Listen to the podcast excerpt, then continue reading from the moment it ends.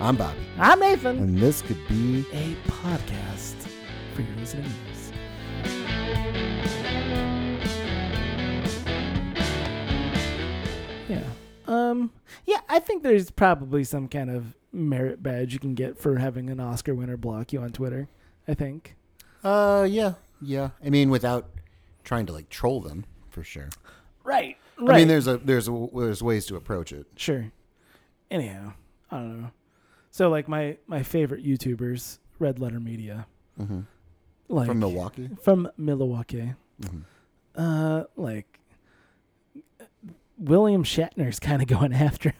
why? Because they rip Like- on his shit. Uh, Like, he, Red Letter Media invited them to come and be on one of their programs. I mean, they like they've got like four different like shows that they do, Mhm. and they invited him on, and he said, "No, I generally don't do podcasts or something like that." Mhm. And he says that they took offense that you know being called a podcast. he says that they took offense to be called yeah, a podcast. yeah. Mm. podcast isn't a dirty word anymore. No, but they don't podcast. Podcast is king. they don't podcast. No, No, they d- they don't. And well, the- it's not. It's I mean, it, I know it's not a podcast, but they they do YouTube videos. Though, yeah, right? it's I YouTube. mean, so videos. it's yeah, it's not it's not it's like not television. no, and I don't think it's like no, it's not. A, we're not a podcast. I mean, li- like no, I wonder Mm-hmm. what William Shatner thinks about the the age of new medium, like because he is so ingrained into television and like a Right. you know a television legend. right? to an T.J. extent. Hooker. Yeah, I mean, all day.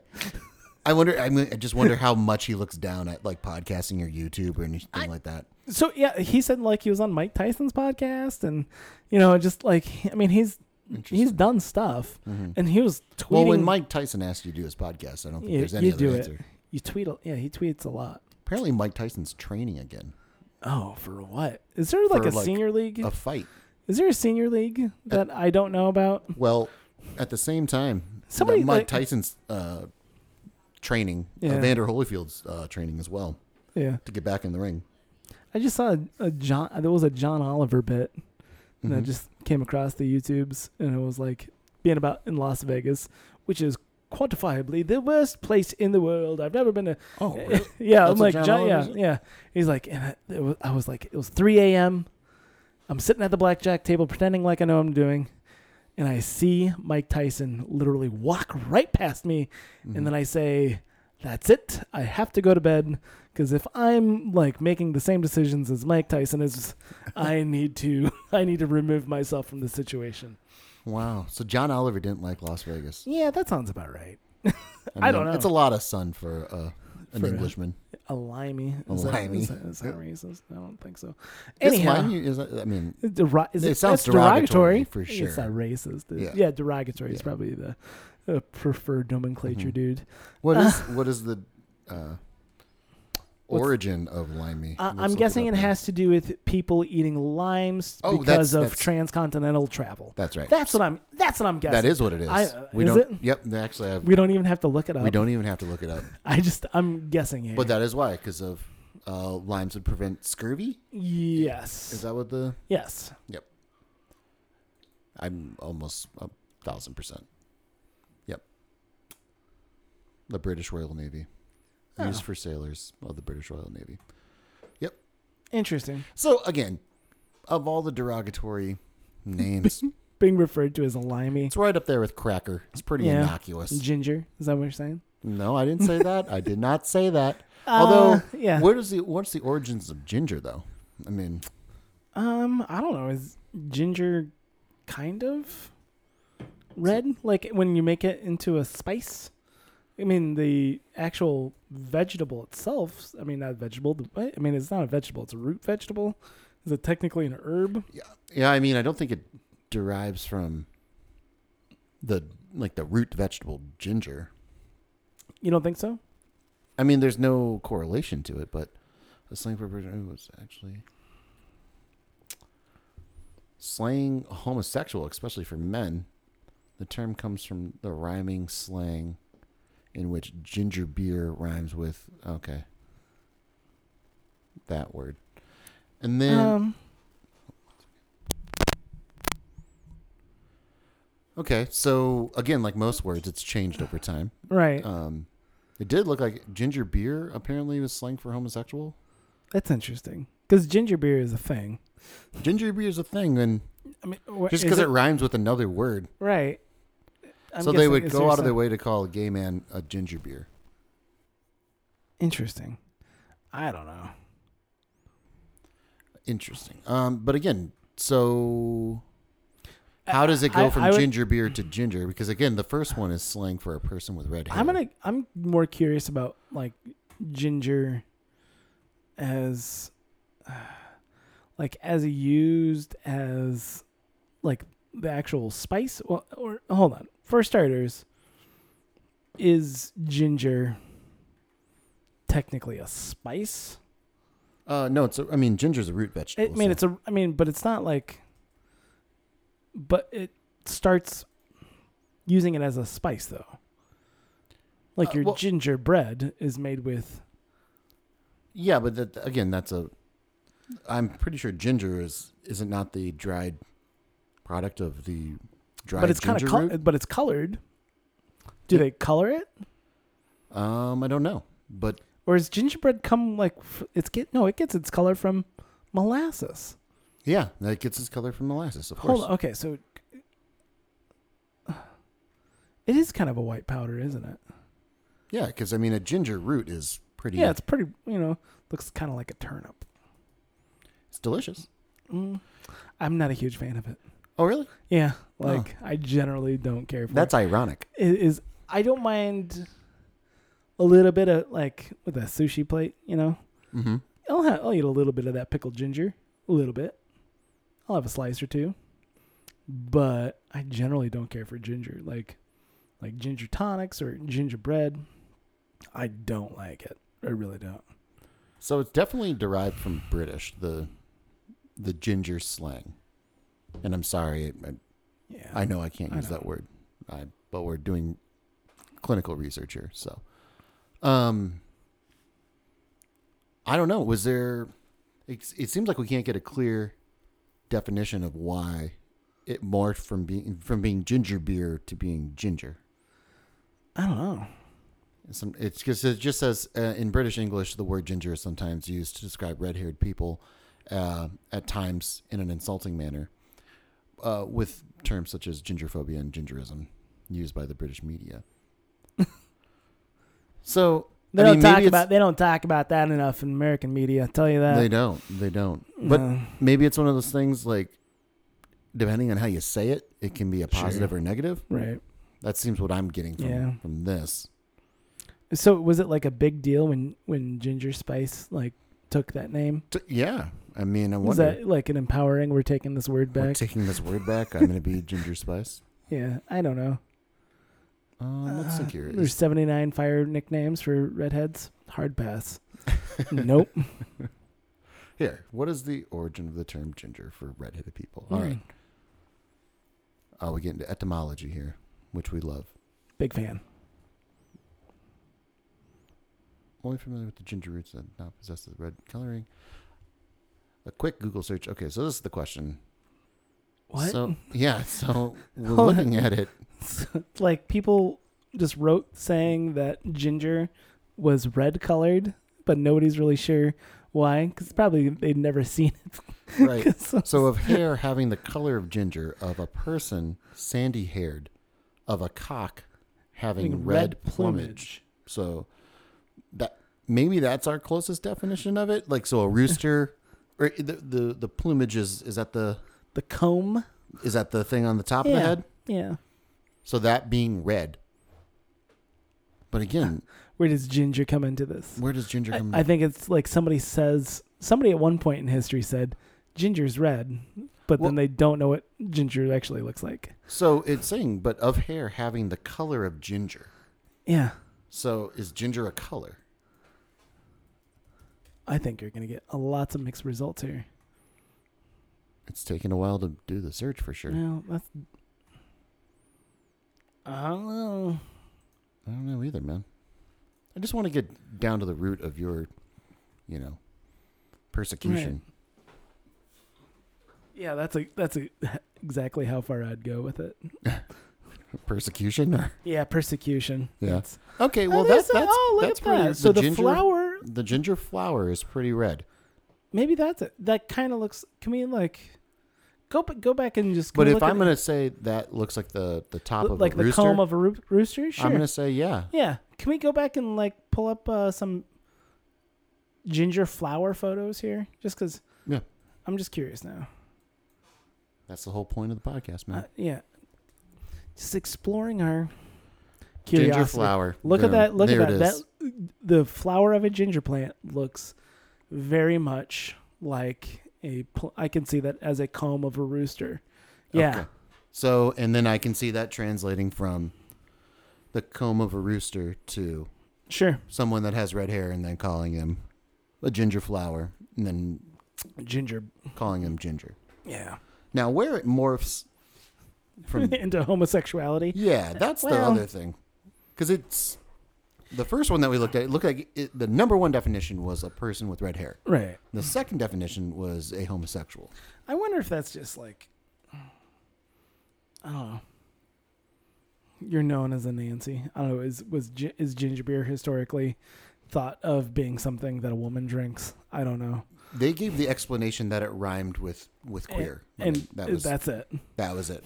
Like, Which, as far I as feel like this should have some kind of uh, limerick attached to Mm-hmm. it to really se- seal the deal, but yeah, interesting. but I, don't feel know. that li- when it comes to, uh, you know, slang names, slang derogatory names for people, maybe just the the rhyming factor is bigger than we think. that's 'Cause just it. I think about smear the, you know, Yeah. and then it's it's right there. But I don't think about referring to a homosexual as a smear. But Correct. I don't know. It's interesting, but yeah, I think that I think this is the best explanation That's a very that I can that's find very interesting. for the why why it originated as a ginger. Yeah, Because then there comes along, I mean, like uh, Gilligan's Island, there was ginger. there was a ginger there. Yeah, so was that just poor writing or like lazy writing? I don't know, or maybe they're just hoping to have a redhead, and she was just a hey. I think we want a redhead. Mm-hmm. You know, whoever That's- made Gilligan's Island's like, I got a thing. I got a thing. I got a thing. Well, it's interesting though, because a lot of public perception of redheads is that they're you know are soulless and everything like that, and Yeah. not attractive, right? Oh. I mean- well, I don't know about that second part, but But then there, then there is like a, a a group of people that really find redheads Mm-hmm. find redheads specifically attractive. attractive. Mm-hmm. Yeah. I don't know if we've talked about this. I've always questioned this myself, being a redhead, right? And the other thing is, I don't see hair color, by the way. oh, that's good. you don't understand my plight. That's all I heard. uh, um, I so I'm not. I would say that I'm not attracted to redheads. That's interesting. and I've always questioned whether or not it's that's because I only have one sister Uh-huh. and she's a redhead. Okay. I'm like, is that it? Is that what's going on here? Or is it because, you know, redheads just, you know, want to see, you know, seek out diversification and Yeah. in the genome or something. And I remember I had a conversation with uh, a girl in college one time, freshman year of college. And uh, she's like, yeah, I just don't find redheads attractive. And she was redheaded as well. and she was redheaded. Mm-hmm. And I and I always question was did she think I was hitting on her? it just was that was her polite way of trying to shut me down, Right. Or, Or if it was a real or if thing. it was a real thing. Everybody's lying all the time. I can't take anybody seriously. I, Mm-hmm. you know, I, I can see that. I can see because, I mean, d- so someone like Amy Adams or uh, See, I Jenna don't- Fisher. I mean, I mean, I guess attractive versus like Right. you know possibility of Right. being with them. Right. I mean, do you find do you find like them attractive or They're more Auburn, you know. You know, Amy Adams? Amy Adams, I guess you can make the case yeah, she's pretty red. as compared to Isla Fisher Isla Fisher is another one. is yeah. another one. Yeah, I saw a meme the other day. It was like, listen, you got all these, look at all these white people. There's enough people who can tell these white people apart, but have a problem telling black people apart. And it was like a picture of Isla Fisher and uh, Amy Adams. Oh, I'm sure. I think there's a bad example to give. There's, there's there's a couple other ones just like oh well, yeah. I don't know who this is. I can't tell which one this is. You Mm-hmm. know. of of like the Isla Fishers and Amy Adams. Sure. No, I mean those two. I can. Well, yeah, I- those two I can pick apart for the most part, just because one's married to Sasha Baron Cohen Mhm. and the other one isn't. You could probably throw a good number of new celebrities. I mean, I was recently looking up like uh, famous birthdays of Yeah. m- my wife because she claimed that the only um, the only famous person born on her birthday was the mom from Home Improvement, and I was like, that just can't be the case. Right. And There's only 365 days in a year. 366 days in the year. So and I mean, she's she's not totally wrong. Like Yeah. there was there was not a lot of people, uh, a lot of famous people born was on it the Tom birthday. Petty? Because we were looking it up. You looked at my birthday too. Was it Tom? yeah, Petty? I think you share a Tom birthday with Petty. Tom Petty. Oh, And like, and it's just Bastille Day.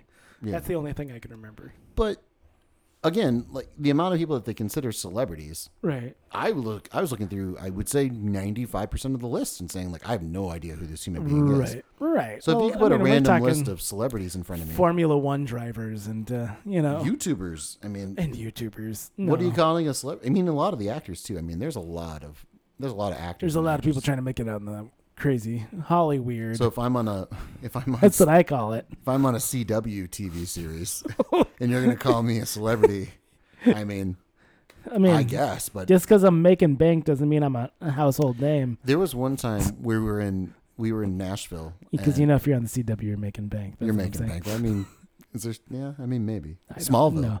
Smallville. And so there's one time we were in Nashville and we were at this uh, bar that we like Yeah. and we were playing pool and uh, I forget there was something going on when we were down there, but Mm-hmm. uh, there was a lot of people down there. A lot of it must have been a festival or something going on, but we were just Yeah. hanging out at a local little bar and we were playing pool. And this guy comes up with his buddy and he's like, "Hey, you guys want to play pool and everything like that?" And we just had the table, so it Sure. was- yeah, yeah, yeah. Just so they put the money, you know, in the like a little fold of the of the uh, pool table. Yeah. Okay. You know, just Yeah, as an y- indicator your of like, quarters, or we is it got quarters? yeah, Yeah. quarters. Yeah, we, we Yeah. got pool next. Yeah. And uh, so we played with them and we beat them and like didn't think of anything of it. They were nice. We talked Yeah. a little bit, but didn't get into too specific and everything like that. And when we got done, they kind of I don't know if we played a game or two, but um, the waitress came over after they left and like, oh my god, did you guys? I ca- I can't believe that guy was on Young and the Restless. Oh my god. and I'm like, oh yeah. Well, it didn't come Yep. up in That conversation. did not come up. It's, and that's a weird thing to And- bring up. Also, I would be given a million years, and I would never Sure. guess that. Oh, are you on Young and the Restless by by chance? You know, Y and R. That's what the kids. Y call and it. R, yeah. That's the kids call it. but she was super jealous of that, the fact that we got to play pool with him and everything. I'm like, I lost on me. No. And I wonder how many interactions just people have. Like, have you ever had an interaction with somebody that's like famous that No. you, you have no idea? I mean, I mean, you, unless it's pointed out to you. Right. No. Not really. No. And I wonder how It's- many of those though, that that we've had though No. that we no one's How, pointed nobody's out. pointed it out that we've had an.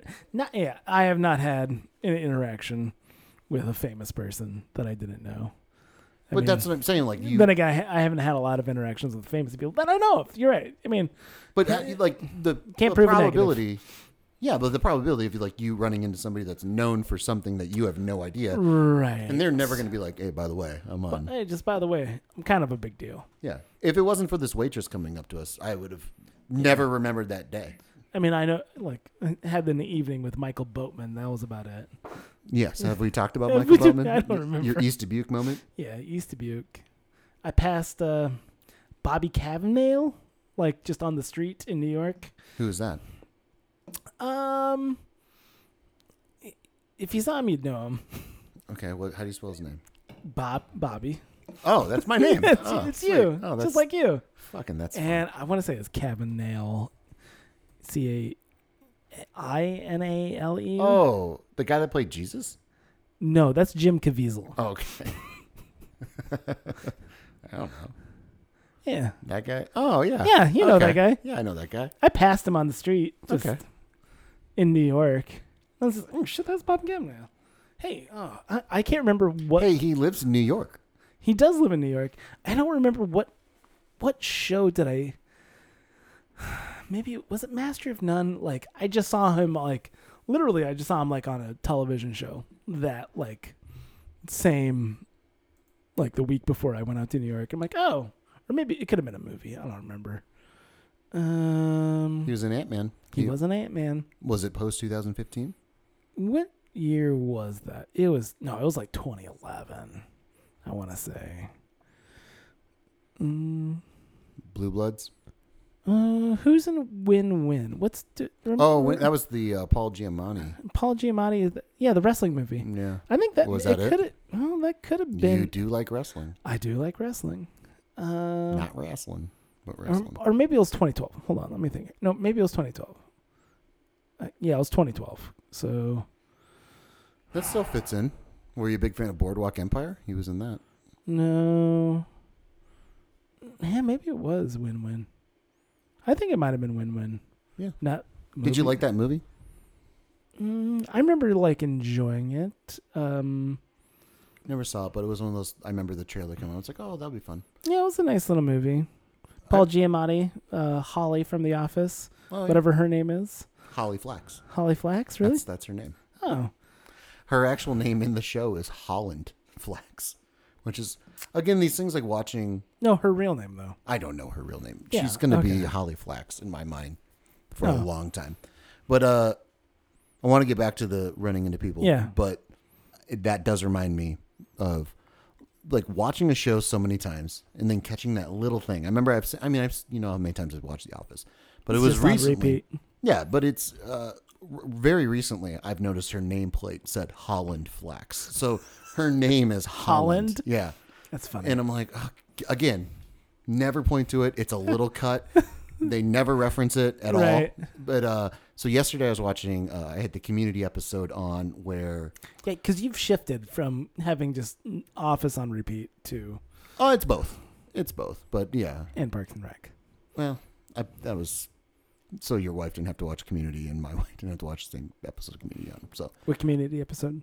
Um, but it was the the Wild Wild West um paintball episode that they do, Ah, and when fistful of paintballs. they, fistful of paintballs, yeah. So Yeah. yeah. when they shift to, and again I've never noticed this, but when they shift to City College taking over, when they're raising the City College flag, the um the, the flag for City College is two small, sky- like two small buildings, and in between it is one giant So it's- skyscraper. It's phallic. Yeah, it's very phallic. Phallic. And then they're raising it over uh, communities butt butthole flag. Yes. And I'm Yeah. like, I, I just happened to look over at the right time. I've never noticed it before, and was like, oh, oh, that's funny. They're totally, yeah, they're totally butt fucking Greendale. That's that's what's happening right now.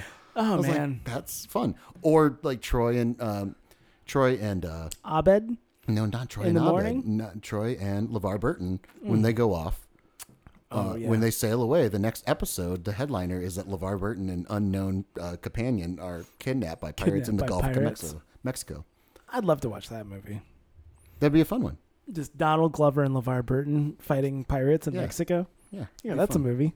But anyway, I love I love that. That's one of the reasons why you can watch them so many times over and over again, and always. There's catch the little something hidden new. bits. There's little hidden bits, and again, where if you're watching it, I mean, y- you can miss it. I've, I've missed it every time I've watched it. Right. So Right. I mean, And- yeah, just that's and that's good. I mean, that just shows strong writing that they're able to sneak in little tiny bits. They're they're taking opportunities of every 2nd Mm-hmm. Everything can be a gag. Everything can be so taking the time to oh, well, we can just have something on the desk or we can have a gag in there. Yeah, and the office is notorious for it. I mean, a lot of people like the in the accounting section. There's those big bulletin boards that they have, or those big uh, whiteboards that they have Mm. back there. And a lot of people like to pause them and see what's like written on there because Yeah. there's sometimes just little Easter eggs in it. Someone just noticed that when um, Jan was having the baby, and Dwight Okay. Dwight was doing the fake birth with the watermelon Yeah. and he told Michael to make a mark that only he can decipher. Yeah. Someone like screenshot that Michael actually wrote on the on the watermelon. He wrote uh, uh, MGS Michael Gary Scott and then like circled it. And it's th- those little things where you have to like pause it. You have to zoom in to see it. Right. It's not a, Right. it's not brought to their attention. There were some other things too with Michael's office that um that they were just bringing bring to the forefront. But anyway, I can't Yeah. remember what they are. but- Things that were not meant for broadcast. That's like I mean, like Well, someone did um when they did the it's an early episode of The Office where they um they're talking about the 80s party okay. that they had and they like did like a newsletter and it's Michael and, and Dwight like in their 80s garb like dressed up. And someone like s- paused that zoomed in and read it, Yeah. and read what the whole thing was, and it was all about the writers like talking about this is us filling this in right now, and like this is just in order to keep uh, like uh, make content because this has to appear like a full page of something, Yeah. you know. Yeah. It's great. It's It's good. and it requires it's kind of like a I don't know. I don't know. I don't know how to describe it, but it's something where there's these little hid, hidden gems in it if you just watch it. Right. Big fan of hidden gems. You know me. Yeah, exactly. But Yeah. The uh, Adam Sandler movie. At least. uncut gems. oh, that's uncut gem. Shit. Yeah. What am But- I thinking of? I, oh, I, I'm thinking. uh Oh fuck! What's the Michael Douglas movie now? I fucked it up. Fucked up the joke. Uh, j- this, The game. no, no. game. I love the game. Yeah. Uh, Oh, um, uh, not gem, Jewel of the Nile. Jewel what's the, of the What's the Nile, other one? yeah. There's a. What's the other gem? What's the What's the sequel? Or I can never remember which one came first. I can't. One of them's really bad. I no, the sequel's really bad. I don't know. Danny DeVito's in both. That's all I can recall. oh, really? I just remember Danny, Danny DeVito, friend of the show. DeVito, friend of the show. Michael Douglas is in both of them. Yes, Michael C- Douglas and Kathleen Turner. Not Ca- yeah, Kathleen Turner. Um, I can never remember A E or Ooh. E A for Michael. Mm-hmm. Ah, uh, I think it, is it AE. I can never fucking remember. yeah, this is a different. Yeah, That's a cinematographer. this is a cinematographer. What the fuck? there you go. I, I one of my best friends uh, named Michael, so I don't know how to spell his fucking name. Michael Cera, friend of the show. No, it's, I Oh. didn't. I didn't go to school with Michael Sarah. Uh, I started listening to Oliver Stone's Joe Rogan podcast. Oh, how was that? Um, it was uh, Jewel of the just Nile and Romancing the Stone. Romancing the Stone. Jewel of the Nile was the sequel. Yeah, Uh, whoa, that was back to back, huh? Back to back release. just not going to do anything Yeah. Who click on that? G- Give me one click on, on Romancing the the, on the Stone. Romancing the Stone. Who? He's Jack Colton in the in Romancing the Stone, but he's just Jack. in Jack, the just second one. Jack. Well, people remember who directed this. Eighty-four. I thought that was a little bit later. Robert Zemeckis. Jeez, really? Whew. Whew. Friend of the show. Yeah, man. Actually, just- he went on a date with a friend from college, her mom. There you go. Great connection. Friend of the show. friend of the show. Uh, anyway, so Oliver Stone. Uh, he was ta- he's pushing not pushing, but like they start immediately just talking about. Uh, he- Oliver Stone's got a new book and talking about Platoon and the making of Platoon and uh, Oliver Stone's time in Vietnam. Mm-hmm. And I'm like, oh, you know, hold on, let me pull up Oliver Stone's IMDb. I want to check out his credits. And just went through it, hated it, hated it, hated it, hated, He did it. his work. yeah. Oh, really? Apparently, I don't like Oliver Stone at all. Uh, yeah. Uh, Interesting. like Wall Street, Wall Street, money never sleeps. Um, I I'm a fan. I mean, JFK. I love born, JFK. Born on the Fourth of July. Maybe I need to give it another shot because y- you know, young stupid me didn't like it. Uh, you know, You, you Natural- don't like JFK? uh, I so I I watched JFK probably 13, 15 years ago, something like that, probably. Um, for the first time, and it was. I mean, I'm like, oh, this is fine. It's a, you know, here's the deal. Love the shit out of Gary Oldman. I mean, Mhm. Gary Oldman's. I I can, but look, I mean, okay. Uh, Did you watch any of the Untold History of the United States? No, but I like, you know, just fantastic. I'll I'll I'll watch it. Uh, let's see here. Wall Street and Money Never Sleeps. W. World Trade Center. Alexander. Any given Sunday. U turn. Oh, you know what? Nixon. You know what? No, no, no. I will I- say, I, bet, I and it's been a long time since I watched any given Sunday, but I bet that movie would hold up more so than you think. Uh, I watched it in high school. Hold on, that came out in 99. 99 i watched it in high school and i said this is a horrible piece of garbage and maybe uh, like that was just me with my blinders with pacino like I don't really like pacino that much And again, it, it, it'd be a long time since I've watched that movie, but I would give that thing a shot. Uh, nixon natural born killers were, ju- was just kind of like uh, That i was mean fun. it was it was fine was good. um like i like i just enjoy like how visceral it was um the doors No, well, you know, I'm born not a on the fan 4th of George. july and No, I well, think Born on and the Fourth of July actually would I, hold up. I may I don't know. That's a good question whether or not it hold up. yeah, that's but I remember still- not liking it. That's And still Wall the color Street- of money s- time of Tom Cruise. and I'm pretty sure I've never seen Platoon. Like, I'm I'm like oh, and then all I can think of is no no that's uh we watched that. that's next Full time. Metal Jacket. Yeah, that's Full Metal Jacket. Man, shit, have I just Apocalypse not Now. seen? No, that's Hamburger Hill. Mhm. Uh, Maybe I just haven't seen Platoon. I do remember though, I, and I So still you haven't seen it. I haven't seen Platoon. I need apparently I need to watch it because it's the greatest movie ever made, according to Joe Rogan. and I know how much our tastes sink. um, but I do for some reason own. There was a Platoon game for E NES, Yeah, and it it's was. Just, like- and I'm just it like, was the mo- like the him holding his Yeah. hands up. and I'm just like, holy shit! They made it. They They made, made that an movie. NES game after a, you know, rated R Vietnam movie. What? Throw anything at the wall, see what sticks. And it was a hard game. I I like Oliver Or you Stone. just go yeah, in. it was. I remember like renting it. I remember it was a really renting hard it. game. We only had two games maybe for our NES. Um, Yeah. Mario slash Duck Hunt and God, I can't remember the other game. Maybe Bases Loaded, maybe something like that. Yeah. But then everything else would be renting games. Hmm. Sure. So you'd rent Platoon for the weekend. Good Oh, luck. good luck. Have I'm fun. just Like this. you is get garbage. winter or summer Olympics and you get the trackpad with it. That's Yeah. fun. But but uh no, I I I always liked Oliver Stone because he went to the I mean, he went to the conspiratorial side of uh of Sure, things very sure. quickly. But his uh JFK I th- I think is a phenomenal movie. If you have three and a half hours to You kill, you are blind to Kevin Costner, by the way. no, I'm not. No, I'm not. But you're, it's you're blind. Have No. You, well, you haven't watched Draft Day yet, so I guess I got that going for me. yeah. I mean, I guess I have that going for me.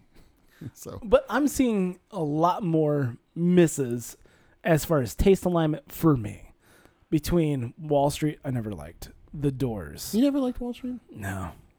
The Doors, any given Sunday really pissed me off. I remember w- going and watching Alexander like on a date night Mm-hmm. and like, oh, you know, I like a good Yeah. and just hating it. not not going Was to that defend my wife? Alexander or World Trade Center. That was yeah, that was with my wife. World Shade Center W. w wasn't bad, but I wanted more out of it. I remember being disappointed, yeah. but um, actually maybe disappointed is not the right word. I I remember it was okay. It wasn't great, but I Yeah. wanted it to be great. So Sure. was I it just- good? Sure, but was it great? No. Yeah. No. It's uh But Yeah. imagine, and I'm quite frankly surprised. Was W made?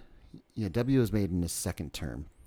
Do you think we're Uh-huh. going to get a Trump movie in the in his second and term? it's at the end like being made at the end of his second term. well, this came out. Well, so it was uh, that, that was at the No, end that of- was the end. Yeah, that end was of the his tail second end. term. But it was in production during. Yeah, Yeah. during the presidency. Can you believe it? Can you believe such a thing? Right. So do you think Silly. we're going to get a Trump movie? Um, Because I'm pretty sure we he's already gonna did get elected. with Johnny Depp. Oh, that's right. Did you ever watch that? No, I didn't. I remember it came out, but It was Johnny weird. Depp play, did he play a pretty good Trump? I think It was a, Right? it was a passable Trump. Passable. It's better. It's much. I would say it's a better impersonation than Alec Baldwin. yeah. Alec Baldwin is like, like a weird. If I squint my eyes and I Mm-hmm. look at a caricature from thirty miles away, yeah, and I all I have like the idea, the rough concept of what Donald Trump is, yeah. Uh, that could pass. And It's that's no, like- it's no uh, Dan Harmon, not Dan Harmon. Uh, Dana Carvey, no, uh, because I thought Dana Carvey's was no, no, not Dana Carvey, not, not, not. What's his name? George Bush. No, um, t- uh, Harmon, Bill Harmon, Dave Harmon, Who are you talking about? guy from SNL who did uh, Oh, Trump Daryl for- Hannah. Daryl Hannon. Thank you, Daryl Hannah. Daryl Hannah. Yeah. Right? Well, that man is a, a fucking legend. Yeah, Yeah, and he did he's Frank Caliendo before Frank Caliendo. And he did Trump for years and years and Yeah. years. Well, because that's what he does. Really well. And then I remember when then they stopped. Daryl Hammond played George uh, when he played Bill Clinton, Clinton oh and I remember trying to like imitate it just because he did it so well. He did so many Yeah. things so well. It's like, and it was I got I got I could always do like a all right that's All gonna right, happen you pretty know good." "Not pretty good you know, but it was within the realm of possibility. Like it was, you could actually put them side by side, and it wasn't like a caricature. Right. Alec Baldwin does a caricature of Donald Trump, Yeah. and Yeah. and even Dana Carvey's uh, George H. W. Bush was um, he had moments of seriousness in it. He always would kind of go a little crazy. He would always like Yeah, yeah, yeah. take it take it to the nth degree, but then come back to like a you know a couple sentences of just being normal and just in his voice and everything with that. It's and How Fred Armisen played Barack Obama. I mean that was Mm. hil- that was hilarious. and then there's uh, what's her name? Tina Fey as uh, Um, um, as Sarah Palin. Sarah Palin. but again, even that was like grounded in reality a little bit. Yeah. You know, I know we've talked about that but before, but, it's to the point where like people remember. or no, I'd say the same thing with Dana Carvey with his W and his Perot. Uh, I mean, his George Bush and his Perot. They were Mhm. very much. Uh, people remember and identify the caricature of it much more than the actual. I mean, so if somebody's doing a- a Bill Clinton impersonation right now, they're they're doing Daryl Hannah. yeah, y- they're you know. doing the derivative of that, Right. You know, same thing with Bu- W. I mean, with uh, George Bush and Perot They're Um, doing Dana Carvey's impression. and Sarah Palin, and uh, it's just kind of weird. I don't But know. with with that though, they had to they had to find the the actual voice something relatable. It's because it can't constantly be a caricature. That's the thing about it. Like because if you're always at if you're always at eleven, it's like any song. You know, You- if you're always at the top of what the song at the peak of the song, yeah, you gotta have it's- dynamics. yeah. So to be able to come back down, Will Ferrell, I thought, did a great job with George W. Bush with his facial, not necessarily like his impression Yeah. of it, but like his facial, Uh, with- uh, yeah, his eyes. like how he would just His manipulate his face and then just Yeah. leave those pauses where it would still be a caricature for Yeah. sure, and probably more so than like Dana Carvey's or Daryl Hammond's or anybody. But I think that was Will Ferrell. He's like, when he found out Bush got elected, he's like, "That's it, I'm buying a boat." like, thank God, thank God, I'm Oh. I'm buying a I'm I'm, gonna, go buy, a boat. Yeah. 'Cause I 'Cause can I do can- that. I can do I that can now. do that for eight years.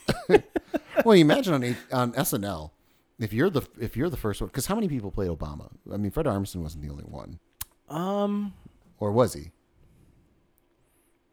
I don't remember because I at that point in time, I I'd was stop married watching. with children and Stopped watching SNL. and did not have access or wanted access to broadcast television. so Let's look up. it was before they started putting their clips on YouTube. Yeah, it was Fran Armisen, I, I always thought there was one other person that did it. Did Michael Che take it over? A little- Michael Che, Yeah, Michael Che took it over. you know, because Well, because Fred Armisen left. I mean, oh, right, but again, to speak to Fred Armisen, like to leave in the middle, leave SNL in the middle of a president that you can impersonate, right. and be like, "Ah, I just want to do something else. I just I gotta go make some music. Just that man. Name my dog after him. In- incredible. I mean, just He's an incredible human being. I don't know him personally, but Fred Armisen is he can just he can do anything. He started doing advertisements for Google though, which is like like just a bunch of Portlandia characters. interesting. Yeah, where he's just Like Portland- on in the internet or like what do you uh, yeah, I've seen it on YouTube. YouTube ads? Yeah, Yeah, you got to make a paycheck during this pandemic, you know. listen. Yeah, and it's just like him interacting with his Google Dot or whatever. Now, see, as much as I hate Google and all that, I watch. Fred I Ar- will get. I'll give it a pass because it's Fred Armisen. I will watch Fred Armisen fuck around with his Google Dot. It's. And just doing. I mean, just doing Portlandia characters. I was listening to uh, Bill Burr's podcast uh, with Burt Kreischer, and they were talking about Fred Armisen, and um, Bill Burr is a drummer as well. Oh, like or right. he drums. I don't Right. think he'd consider himself a drummer, but he had this idea of doing. You, you remember all those bad, like n- '80s, '90s instructional videos of how to play. They had him for like guitar and bass and Yeah. drums and everything Yeah. like that. And they all very, they were all very like, Yes. um, uh, I guess, just they are patterned after each other, basically. Right. Right. So they became very uh, choreographed, Formulaic. formulaic. That's the word I'm looking for. And uh, so Bill Burr had the story of like, I want to way back in the day. Like he's like, I want to do like a a mock drum video and everything like that. And I guess it wasn't too. I mean, probably like ten years ago or something like that. And he was telling a buddy of his like, "Oh, I want to do that. I want to do like a mock drum video." And he's like, "Oh yeah, like Fred Armisen already did that." Like, Oh, he did. yeah, he already did. Like, he already did that. Like, and he watched it. and He was so pissed. He's like, "Ah, Ah, Man. man, Yeah. damn it. he nailed everything. He nailed everything, like the wardrobe, like the little things that they do. He just nailed it all. And it's like, who would have think to do that? Like, yeah, it was Fred like, Armisen. Fred yeah. Armisen would, would fucking do that. Yeah, His that- stand up for that's- drummers was awesome. I did not like it. You didn't like it? Mm. No, I did. It didn't make me laugh that much. And it's just like, oh, it just does Fred Armisen just need like Could you play the drums? I do play the drums, but not like Do you consider yourself a drummer? uh like in in like the most loosest sense. Then I don't think you're a drummer, actually. If you didn't find it funny, I mean, listen, I I got found it a little bit I funny, got the jokes. you know, but I don't consider myself a drummer. but I didn't like as far as stand up goes, I did not like It was it was not it, subversive humor. Like he Yes. was, him like the idea of him like doing his bits and that was fine but but it was just like and here's this bit Mhm.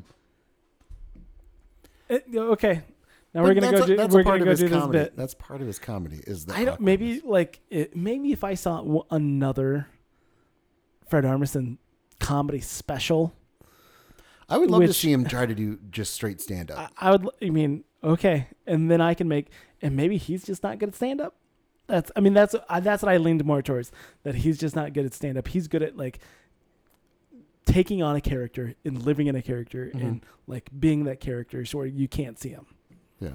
and he does that with grace and poise In a plum. and just amazing but whether or not like it's it's is it funny is the words he's saying funny Mhm. or it, the character being is just a funny, odd character. Well, and I think that's a lot of. It, it's again like humor, comedy in general.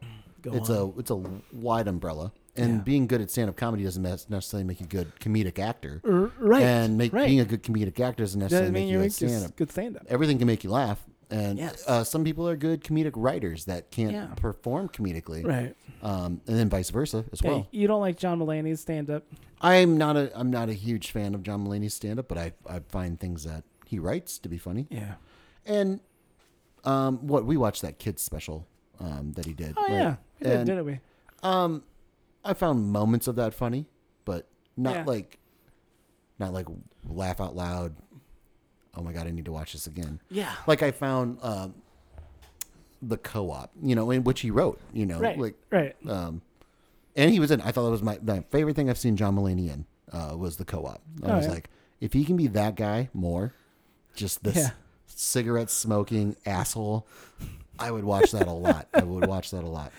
Yeah. um, I, I I enjoy. I have enjoyed most of John Mulaney's stuff.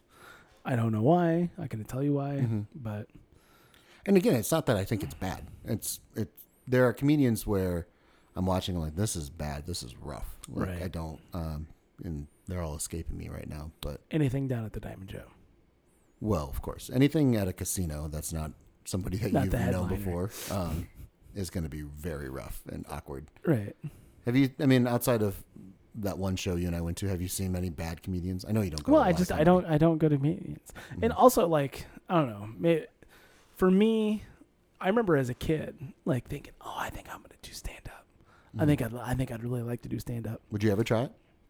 um you know i tried a little bit like just You've tried it. well not like really no like No. at catholic youth camp i'm saying Oh yeah. i think did we i think i regaled you with that story but maybe i don't know anyhow Have you regaled the audience though? no, I don't. Well, maybe.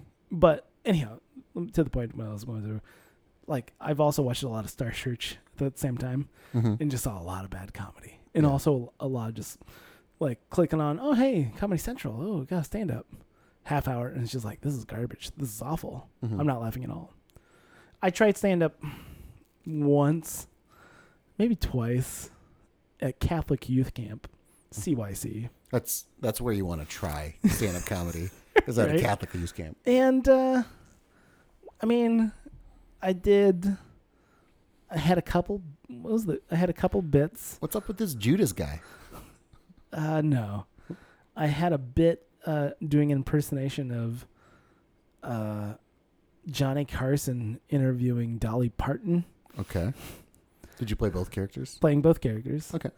And the gist of it was that she would get liposuction out of her ass to be put in her breasts.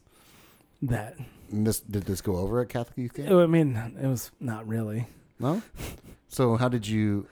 Okay. I just Do you remember the setup or anything like that? No, it's just oh, it's just a bad Dana Carvey impersonation of Johnny Carson. that's I mean that's it. Yep. That and was then just it. a big boob Just- Dolly Parton. And just like was it her high, rationale? not high pitched, ah, high, then- and not like Mm. and that's it. No, I mean not really a Dolly Parton impression, Yeah. but Was it just was the punchline of the joke just how did how did her boobs get so big? I think that might have been it. Now Dolly, tell me Uh-huh. how does your boobs get, so big? Okay. And that's that's fine. That's a nice little simple joke. Yeah. It's I mean it wasn't good. And then I had a whole long bit about you know, real topical. It was OJ Simpson. okay. and just like, man, this is just ridiculous. Like, how much news coverage? Wait, was there a microphone involved? Yeah, Oh, sweet. Did, was there a mic stand? no, no, Oh, I no. was gonna just, say if you could like just me holding on to him. you do the you do the Johnny Carson Yeah. Dolly Parton bit to get him going, and then you take the microphone off the stand to start doing the hard hitting OJ stuff. I think you set the microphone off to the uh, microphone stand off to the Off side. the side. It's like, all right, how about this OJ Simpson guy here? Not very Christian, if you ask me. But the yeah, the the gist of the bit was like, man, how much media coverage are we getting to this? Mm-hmm. I don't. I, I'm about ready. To, I wish they'd just abolish all of it from all. You're the, talking to a bunch of like Like, 12, 13 year olds. Yes, yeah. just like I wish they'd just go ahead and just make an all OJ channel, you know? And just leave the rest of the TV free of it. If you really care about OJ, you can just go to that channel, and, and you just be like, "Hey, what's tonight on the OJ channel? Right. We're gonna go through his laundry basket. That's not Is there any horrible. clues in there?" That's not horrible, man. I, I thought it was okay. Yeah, that's a good Just bit. like, because that's what they're down to. Because there's nothing, there's nothing else going on with this OJ case. They're in this just like, you know, they're just milking this thing dry, and this is where we're at. 'Cause- and I'd much rather it just w- went to somewhere else. Give me back home improvement. just let me just watch. I wish Dateline NBC would focus on something else. Am I right? Primetime, they're all over it too. It's awful. Like, All the counselors are la- laughing their asses off. Oh, he's right. It's- He's right. it's right. He's right. He's, he's right on the ball with but this that guy. was yeah, that was about it. That's good. it. That's good. Mm-hmm. I, I, I oh, I forgot. I totally forgot. I did. Uh, so uh, every year at the Iowa State Fair, Okay. there's the Bill O'Reilly talent. Not Bill O'Reilly. I was gonna say, Bill Riley. Bill Riley. completely different person. T- totally different guy. Bill Riley talent show, Okay. and you had to had tryouts to try to make it. Onto his On, talent yeah. search or Right. uh, talent show. for the talent show at the state fair, and I did stand up for that. Okay. And it's like, you, yeah, if you want to do stand up comedy, it's got to be four minutes, like, Which is a ton of time. and, and that's what it is. I, I'm trying to remember. Uh, what was the the only bit I can remember from that was like, man, why is PETA always going after all these old ladies in fur coats? You know. Why aren't they just standing outside of biker bars, just throwing paint on those, huh? That's good. What's uh? Why aren't they going after? I mean, they're just, it's just as bad, right? They're just like, come on, That's not a bad bit. I, I see what you guys are doing over there. Yeah.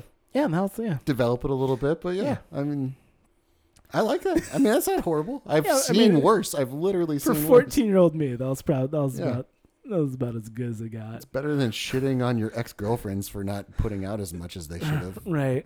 which And that we've would've been also like- seen open for people. That would have been a hard turn for a fourteen year old. Yeah, it's a me. hard turn for anybody. I mean, it doesn't.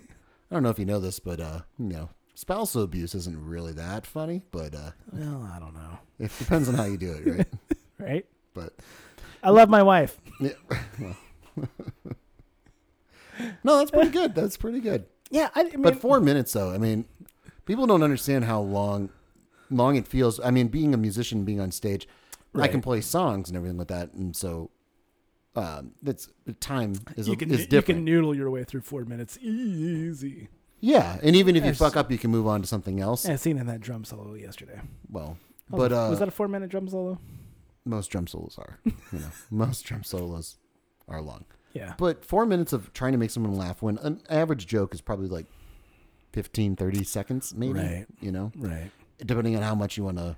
That's why I always think the great comedians do the the examples of three, and they just yeah. they just build that out. You know, Yeah. like you're And then you got to get get the, get the call back in there. yeah. Well, the callback is what makes you king. You know, Right. if you can tie it all together with the bow.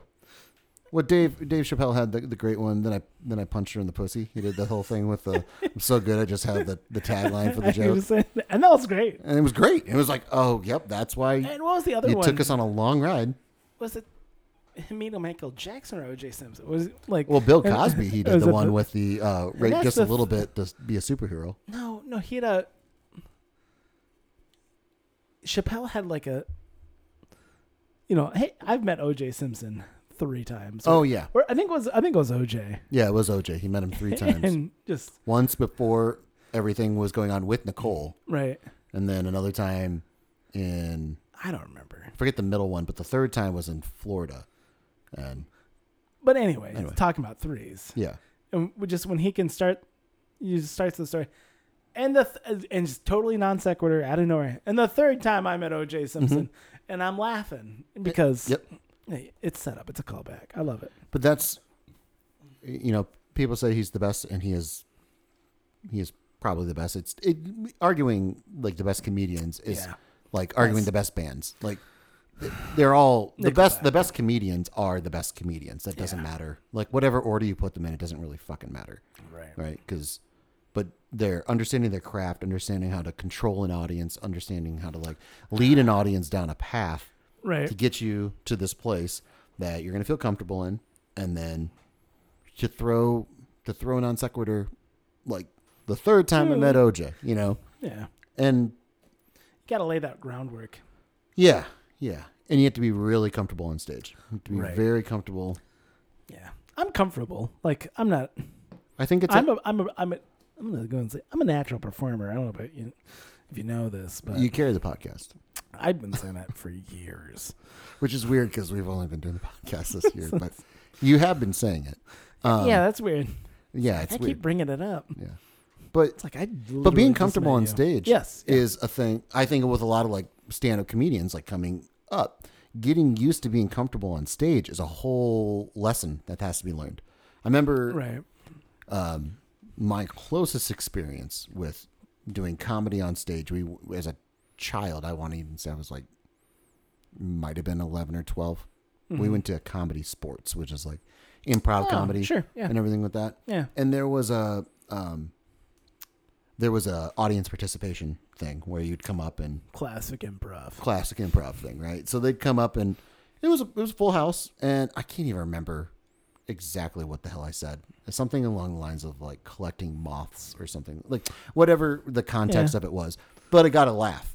Yeah, And it it's got funny. a laugh, and it got a laugh from the the people yeah, performing and yeah. everything with it. And I was like, oh, this, this is something. This is cool. There's like, it, it, There's a listening, bug.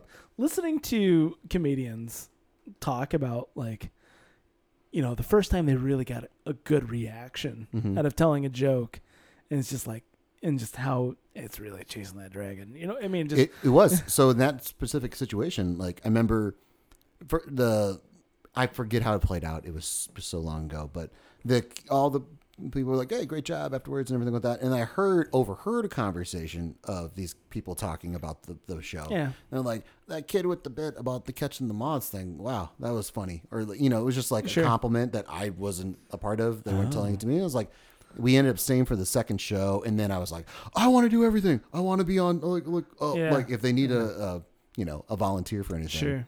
but a- again chasing it's that usually not laughter- how this works. right exactly which is which is the thing like yeah it's uh mm, no No, that's So- usually not how this works. but again it's chasing that dragon and um, I make three times what you make. well it was comedy sports in davenport well three times of nothing is still nothing so Yeah, no, I'm joking. Uh, yeah, I mean, improv for me, like, I don't know. I mean, I went to Allstate. Well, in and improv, improv. is different than stand up, which is Right, I, right. which I get. But the, the the feeling of people laughing. Would, did anyone laugh when you were doing your uh, youth camp stuff? I don't remember. Interesting. I so probably honestly- no. I, maybe a little bit. Yeah. Maybe a little bit. What about your talent uh, audition? A little bit. Did you get uh, I did, selected? I did not get my card punched to go to Des Moines. it was. I don't even remember like who went. I think it was a girl singer. I think I can't remember. Classic. Wow. No, I know that's I, Gotta pass up the redheaded kid for a girl singer. yeah, sitting there I bet she Just- sang some Dolly just Parton drop song. just dropping some real just real great topical jokes Mm-hmm. about PETA. You know, I don't think uh, that's a fine bit. I think yeah. Yeah. I mean, it was okay for a 12 year old, For- 12, yeah. 13 year old, like, what else do you want? Yeah, what else do you want from me? I don't remember. I wish I could remember. What's up with this new Star Wars movie? These things suck. Huh? Uh, mm, You might have had some Star Wars no, material. Oh, no, but but it might might have been before that. Yeah. I, I, don't just, I think it's, it's one of those things that can be, it's incredibly difficult to do. I think there's a lot to get over, but if you, if you've gotten over some of the things, and some people are just naturally born for the stage, not like Sure. you or I or anything, but, um, But if you can get over it, But like it- that's, that's that's- the thing where that- some yeah. people are funny, they're funny when they're comfortable, but Yes. then they're on the stage and they're not comfortable and they Yeah. can't be funny. Um, I always go back. There's this comedian we saw last year in uh, uh, New York, but he was very uncomfortable, but he used it to his advantage, and Mm. it made me just fucking die. But I mean, as long as it's part of the bit, you know. He- I mean, here's the deal. Like, I love that super weird, dry stuff, like Zach Galifianakis, mhm. his work, um, Mitch Hedberg. I mean, Yep. just super dry, Yep. just super dry stuff. There's a great, there's a great um, Mitch Hedberg's Comedy Central special, Yep. right? Uh, which has all of his great bits. Yeah. You know, I'm gonna file it under it's one of the D better Comedy Central uh, specials. for donut. Like, We don't need to bring ink and paper into this. We do not need to bring ink and paper into this transaction. um, there's an unedited version of it on YouTube that I watched Mm-hmm. where he was just dying. Yeah, the audience did not react. just to it. like n- he has. n- They are not buying what he's selling. Mhm. I've at heard that. all, and just but slowly, very slowly, got them warmed up Mhm. enough to oh this is what this crazy man is doing this crazy man is doing it like this okay hold on Mhm. okay in that context yes this is funny Yeah. Well, and like winning over an audience. I mean, how? yeah. I mean, we've had to do it with music and stuff where you're and you really have to read the room. I mean, I know we've talked about it a lot, Mm. but when when we walk into a place, you know that we've played before, even a place that we haven't played before, I'm I'm initially reading the room. I'm sitting Yeah. down. I'm like, all right. I'm looking out. gonna These need people more are- yacht rock this time yeah, where these people are going to want a little something else. And I don't want to toot my own horn, but generally, I'm I'm pretty right as far as like reading the room. Some Yeah. people you can just tell like they just want to sit and listen. They don't want to they don't want to hear loud fucking rock music. How about how many Right. bands don't have that switch to go to? Like they walk in like this is what we do. Don't care who's here, and we're in the wrong room, and now we're gonna make everyone's night suck. this is what we're doing Yep. here's the deal steve hemmer Okay. i love listening to him talk about being a wedding dj and just how he talks about knowing how to read the room and working the crowd and understanding how do you get all of those, you know, all the things you got to get done, done, but also pleasing this group in this group and this group and this group and having a, a, wide knowledge of music and being able to sew all of that those pieces together and make a truly American quilt Right. out of that experience and like knowing how to work a crowd.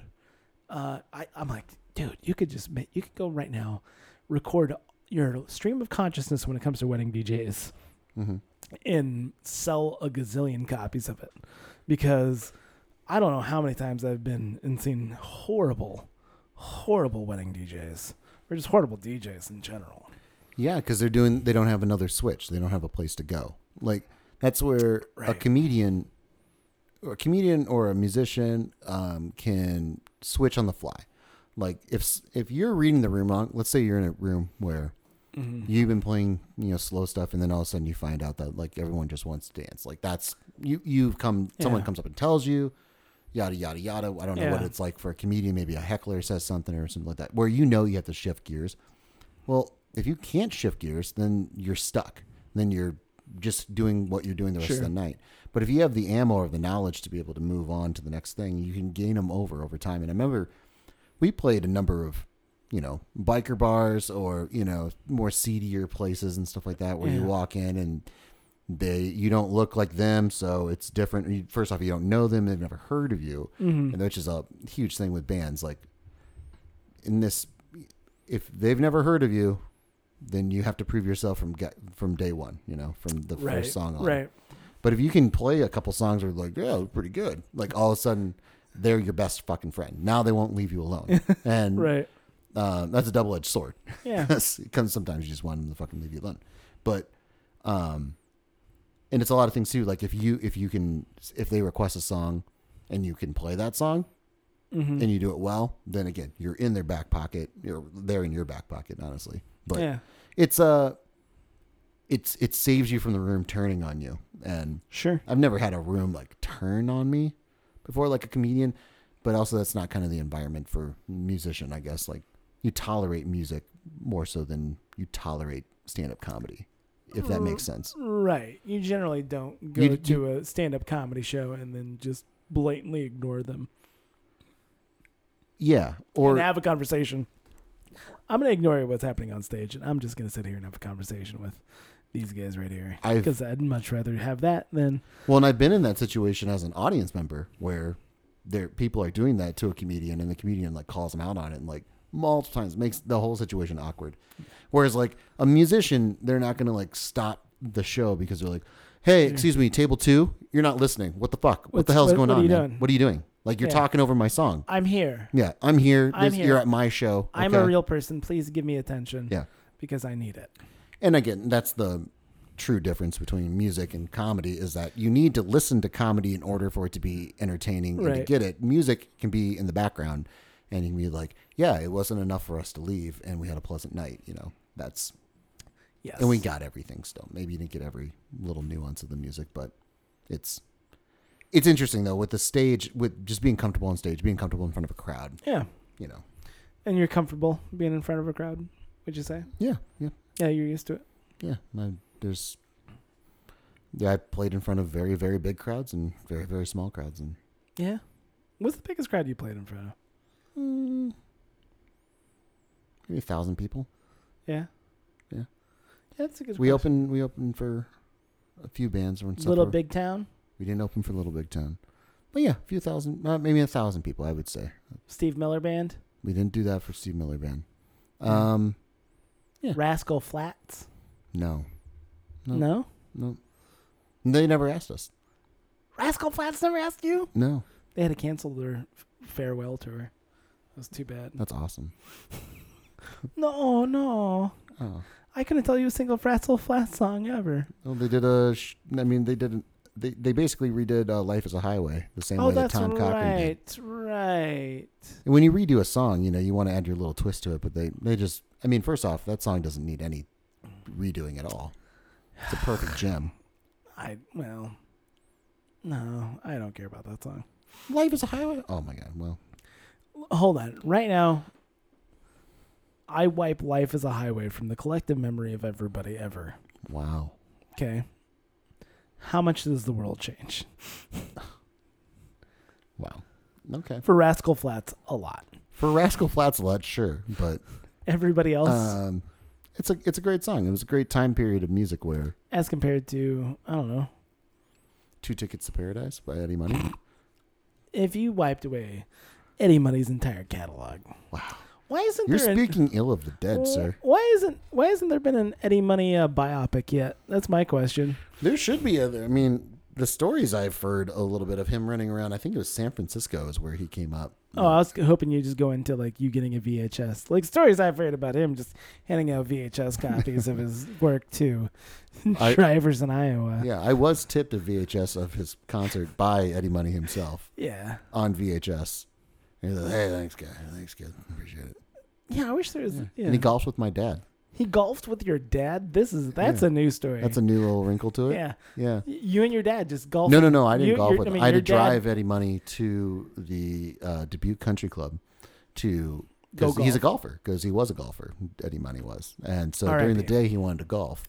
And so uh, my dad and a friend of my dad uh, went out golfing with Eddie Money and um, a little inside baseball. My dad is not a fan of Eddie Money, and he's like, "That's why you don't do drugs. That's why he, this guy was all over the place." And I was like, first off, I I love this man. Okay, I Yeah. love Eddie Money right now. yeah. Oh like, yeah. He gave me don't- a VHS. Don't so no, he dad- hadn't given me the VHS yet. at Dad, this just point. don't. leave- He's like, leave Eddie Money out of this. Okay, this man's a rock star. This man Well, has two and- tickets to paradise. And also, here, get this: like judging people's life choices about how good of a golfer golfer they are Mhm. is a bad.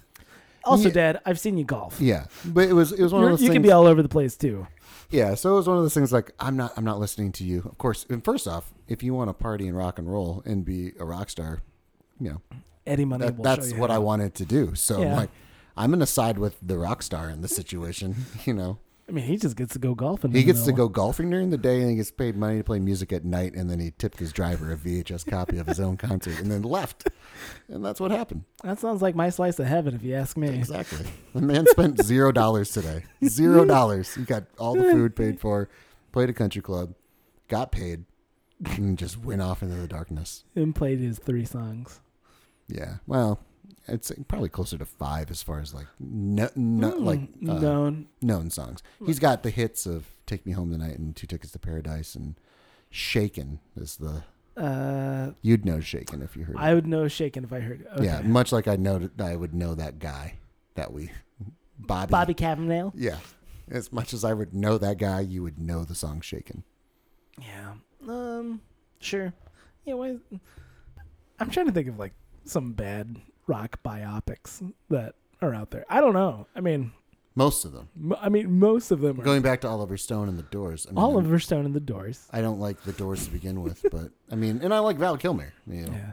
Between Bohemian Rhapsody and Rocket Man, like I haven't seen either. I of them. had zero interest in watching When someone any tells of me the those. best part of Bohemian Rhapsody is when it, they did a shot for shot remake Of of, Live the Aid? Live Aid show, Yeah. I'm like, cool, then I'll just watch the Live Aid show. Like, Yeah, is there an HD version of it though? That's the question. but I don't. I mean, right? That's that's dumb. Hey, yeah, sure. What's his name? Remy Malik is a good stand-in for yeah, for Freddie Mercury. Freddie Mercury, but But no. also, I mean, I love behind the musics. And f- first off, a rock biopic, I can't think of a good one, honestly. I can't think. I of one. mean, the the Walk loosely, Hard, the Dewey Cox story. yeah, the the parody of all rock musicians' uh, lifestyle. I love. that. I mean, Um, I remember as a kid, the- Mark Wahlberg's Rockstar spoke to me as a as a Oh, yeah. teenager, but it doesn't hold up. But that's loosely based oh, it doesn't on, hold up.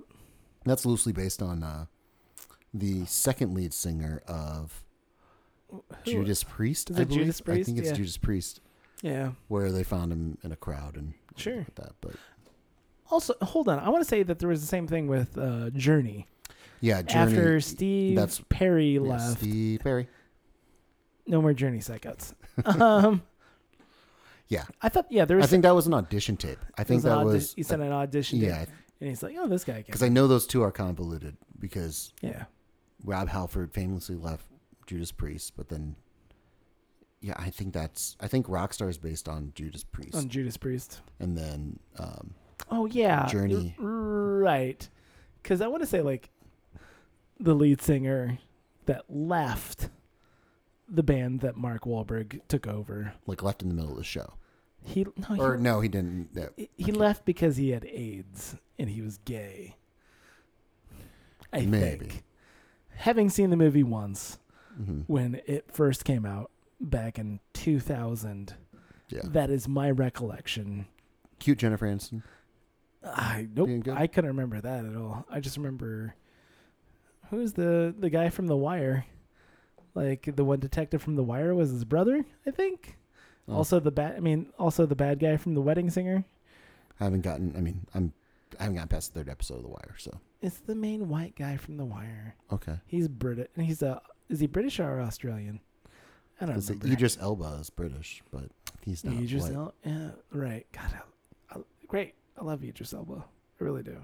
My problem is, is I first saw him as Charles Minor, and I always, read- I will always, You'll See always him. hold a grudge. yeah, 'Cause like, he's fuck Charles. that guy. Like, just God, don't try to ruin my show, man. So you tried. That's what he tried to do on the show. I mean, he was trying to ruin and everything. it's great. It's great writing. It's great writing to like, hey, things are going too well. Let's let's throw a wrench into everyone's life here right now. Let's everything. Let's just do 180. Michael Scott's going to leave. Jim's not going to be liked. You know. right? But again, it felt like on the flip side of the not good writing, you know, uh, side, it felt like the things that like Idris Elba would get mad at Jim about were like stupid things. Like they were just like things like we're just going to make him not like Jim. Right. Right. Like there's a whole the rundown bit where you're like, why wouldn't just clarify what you want in the rundown?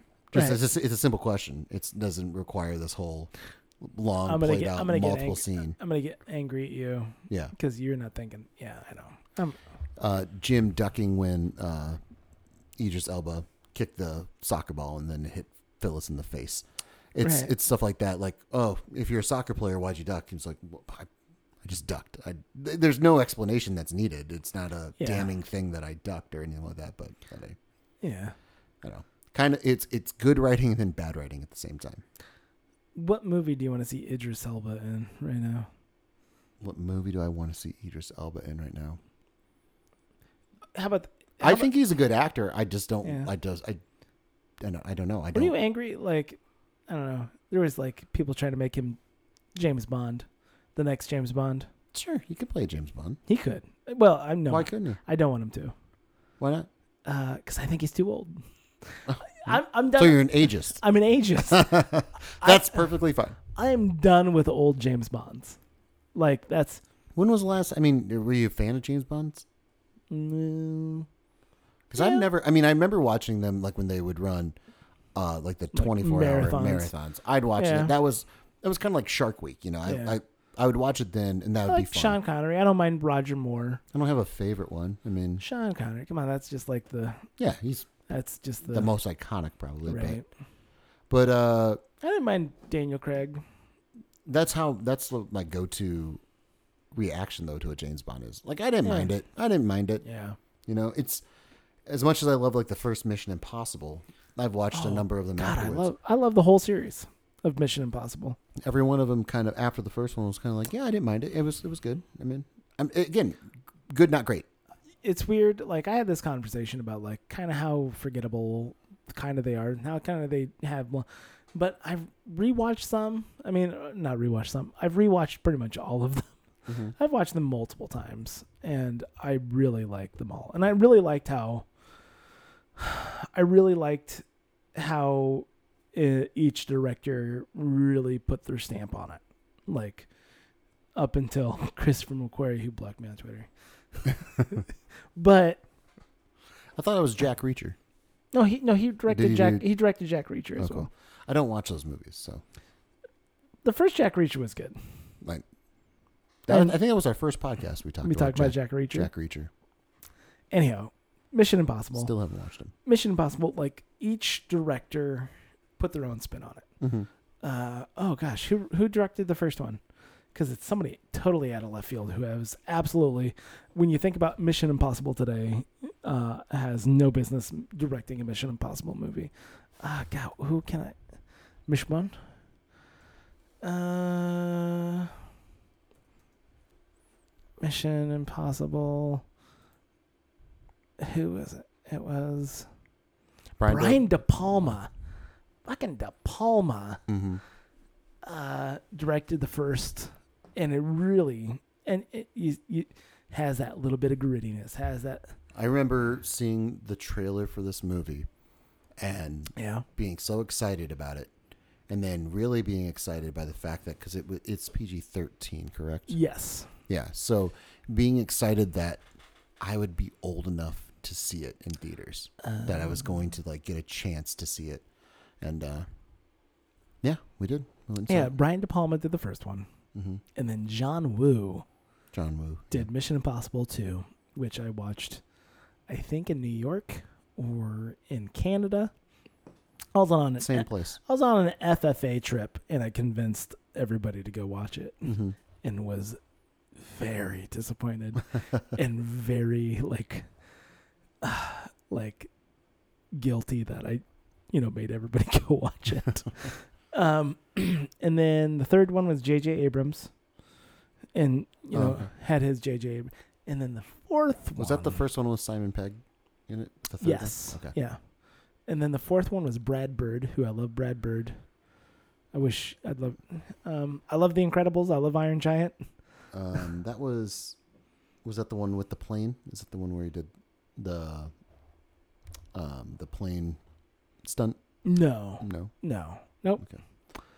That I can't was- tell you the last one I've watched, honestly. I know I've watched one of the recent ones, but uh It I- was the that was the fifth one, which I couldn't tell you the name of it. Ghost Street No, so Ghost Protocol Ghost Protocol. was the fourth one that Brad Bird did with the. Uh, that was with the Dubai. That was the main. I haven't seen it. Do yourself a favor. Hmm. Mm, I don't know. Uh, yeah. So then, fall, so Fallout, Fallout, and I'm trying to remember what the what the next one is. Fallout was Christopher McQuarrie, and then this last one was Christopher McQuarrie, and now the one they're filming now is also Just never let it die. he. He's just like he's just uh. And it's again, I think Tom Cruise is an interesting They found they found they found a good working relationship Yeah. that between those two. They found a good working relationship. Those two. I mean, I don't know how or why, but Well, whatever works for you guys. and Tom Cruise is one of those actors though, like where when he's good in something, he is he is pretty good. Yeah. I- again, like the good, not great. Like i- in American Made, he is awesome. I love that movie. Have you seen that one? I haven't watched that one. That was about drug running, right? yeah, Yeah. Do yourself a favor. D- um, That's my bet. okay. Do yourself a favor and go watch American Made. And I'll watch. You name the uh, Mission Impossible movie to watch, and I'll watch. Um, I'll watch that while you watch American Made. I really like But Yeah, go ahead. I'm sorry. Yeah, I'm just saying, like Tom Cruise, like Tom Cruise. I, um, I I've talked about The Color of Money. I'm a big fan of that movie, and I know you haven't watched it. Um, yeah, I, I mean, I, have looked for it. I'm not paying money. I'm a stingy son of a bitch. That's the know. problem. I know. To me, when I was a kid, the idea of having a movie delivered to your television was I thought of it, I loved it. I was like, "Oh my god." You know, cuz I used to ride my bike to like the the movie rental store, whatever it would be, Family Video or Blockbuster. And um Where was your house at this point? um I mean, we pro- it was probably I mean, it was a good long bike hit me, ride hit me trip. with some geography here, just so I can.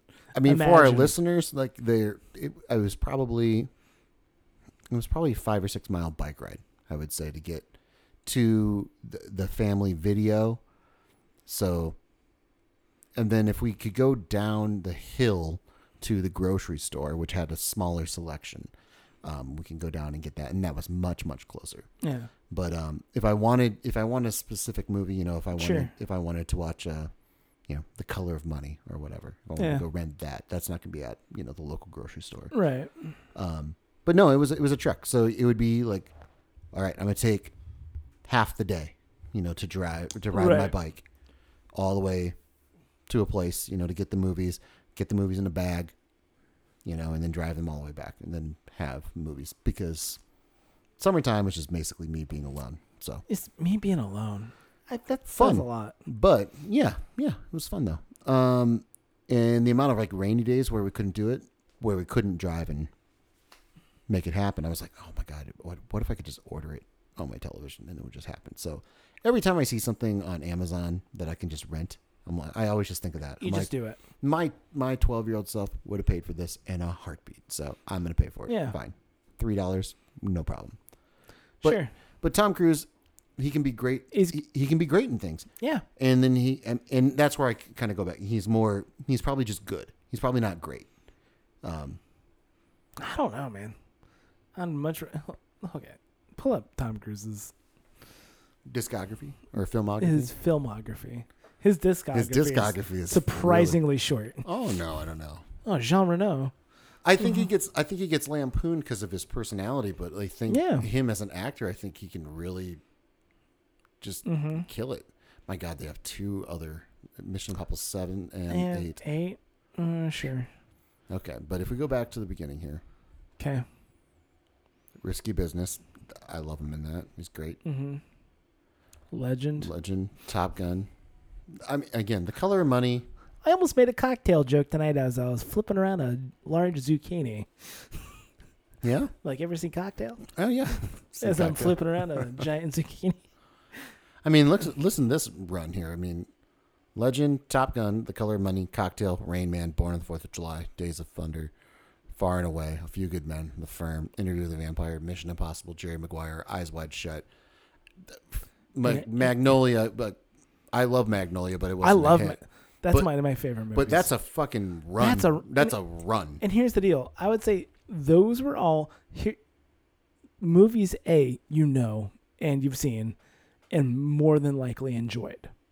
Yeah. Like that's I mean I need to watch The Firm again just so I could see Gene Hackman in a decent Decent movie. decent uh, courtroom drama.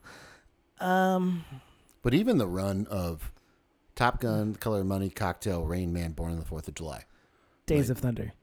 Days of Thunder.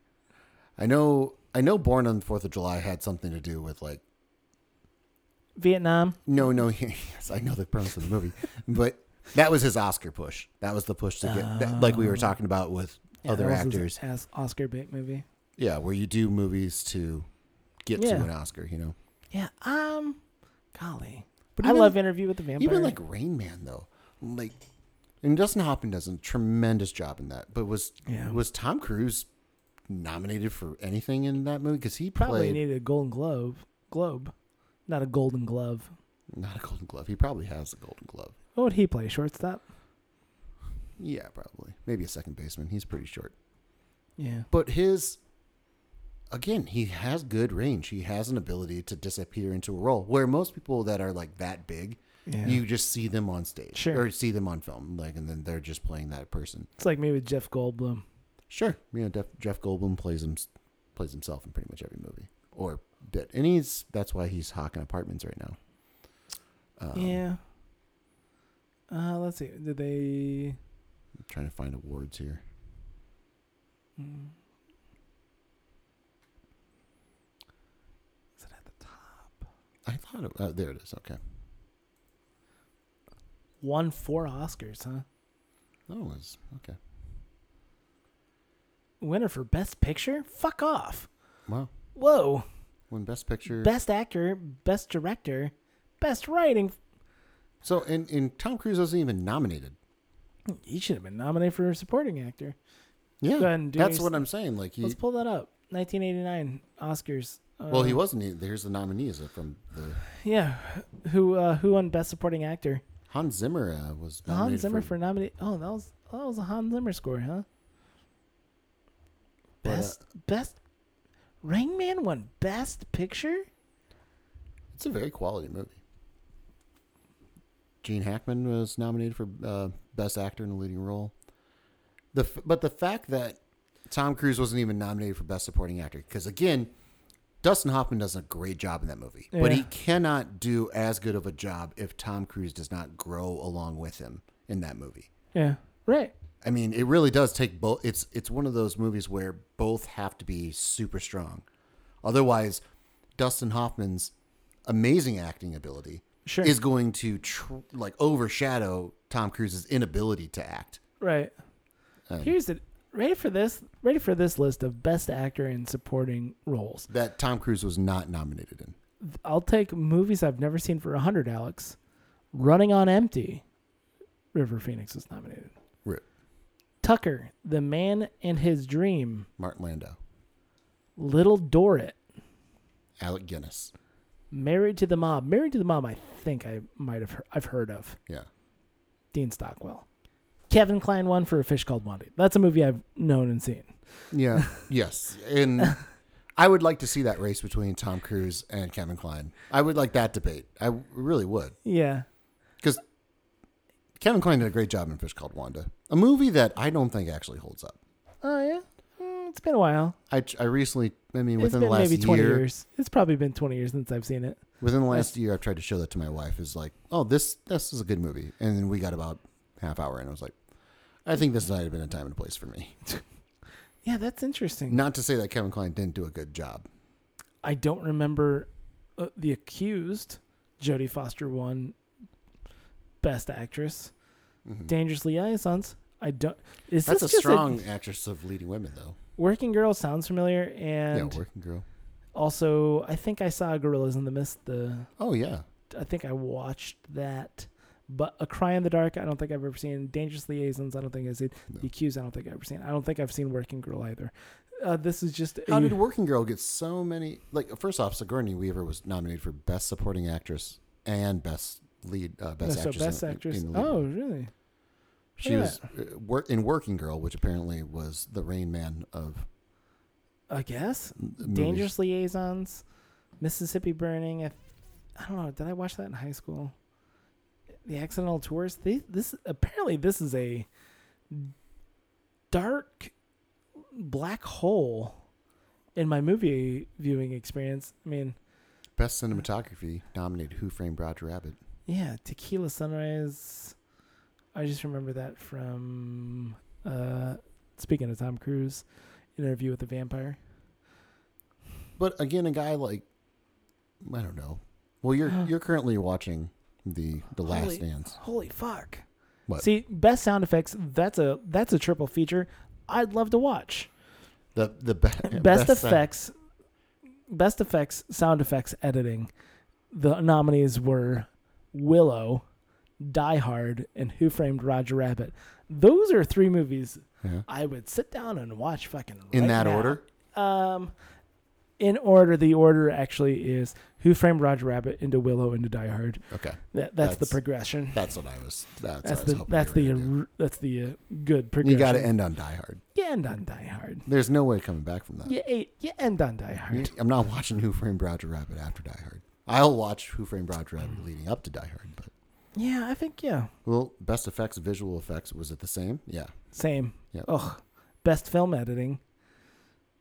Ooh, real slap in the face to Willow there because they they include Who Framed Roger Rabbit and Die Hard. That editor was fired. That's interesting. Never was hired again. Best foreign language. Anything in there worth noting? Mm, Uh, No. Nope. just Best makeup. makeup. Beetlejuice. Coming to America. Scrooge. Another excellent triple feature. Holy shit. yeah. We should just pitch these to drive-in movie theaters. This is your triple feature. Here's your triple feature. You feature. always end on a Christmas movie. Yes. Here, you base us around the 1989 Academy Awards. Okay. These are Here's two- what you do. I think you do.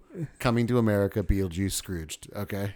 Uh, I think I'm gonna go Beetlejuice coming to America Scrooged. You're gonna go nonsense, somewhat nonsense, all nonsense. I mean, Okay. Well, I just think he hit him hard at the beginning with Coming to America. yeah, You get him going. It does invite the that does invite the lull though. Uh, yeah. You just Beetlejuice. get yeah. Oh, Beetlejuice. Oh, doesn't it- know oh, but- all. Have you ever paired it against Coming to America? That's like- good. Uh, I've never had a it's- head-to-head Yeah, it's it's, it's one laugh of those off things. between Yeah, Beetlejuice and Coming to America. yeah. Uh, scroll down. What do we got here? What's uh anything else of note here? Apparently, a pretty good year of uh, movies. Baghdad Cafe. Uh, I'll take movies I've never heard of. Oh man, this is uh, Phil Collins can eat a dick. Whoa, whoa, whoa, whoa, whoa, whoa, whoa, whoa. Hold on, you know my opinion. It's on Why don't you like Phil Collins? uh, cuz you know me. Why? Just don't like things that are popular? Um, that's not it at all. No. No, Why? I don't like his. I don't like his style. Okay. Okay. You like gated reverb snare though. Uh, I don't know if I do. Really? No, like I mean, we talk about time and place. It's just, and anything outside of that time and place is okay. It's am- anytime you use the gated reverb snare drum. Go, do yourself a favor, watch the Vox video on it. It's fascinating. It is fascinating. It's fascinating. Um, anything that ha- has that gated reverb snare drum on it is in like a weird timestamp on Um, it, and then No. Okay. well, and I'll then change. if it's used outside of between 1985 and 1992 if it's used outside of it it's a weird i don't you're trying to be nostalgic you're trying to make a nostalgic sounded song and i don't like that I think it's. I understand what you're saying. I hear you, but I also think I hear you now. Hear my voice. okay.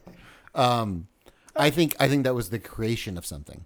So where Yeah. you, you're experiencing it for the first time, and we are living through it. And I, then I don't know it- if I really lived through it the first time. No, no, But, no. I'm yeah. saying like we're what- like we're living through the revival of it. I mean, it's that's Sure. part of the thing Yeah, of that yeah. doxing that they brought up, Yeah. where it's coming back. I think it's a um a, a calling card of music that's going to be there for a long time. I think it's Yeah. going to be something that's always coming back.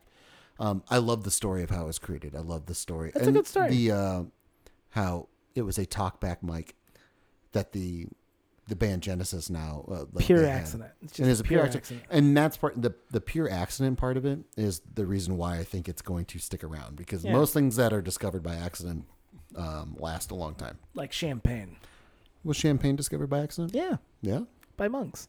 So there you go. Sh- uh, champagne and the gated reverb snare are pretty much the same thing. So God, I, I that was the worst subtitle of a book ever. God, no, no. they kind of even make a similar sound when It's you like- pop it, and then you. Just like, and the weird thing is, it was That- about the like, book was called Pop.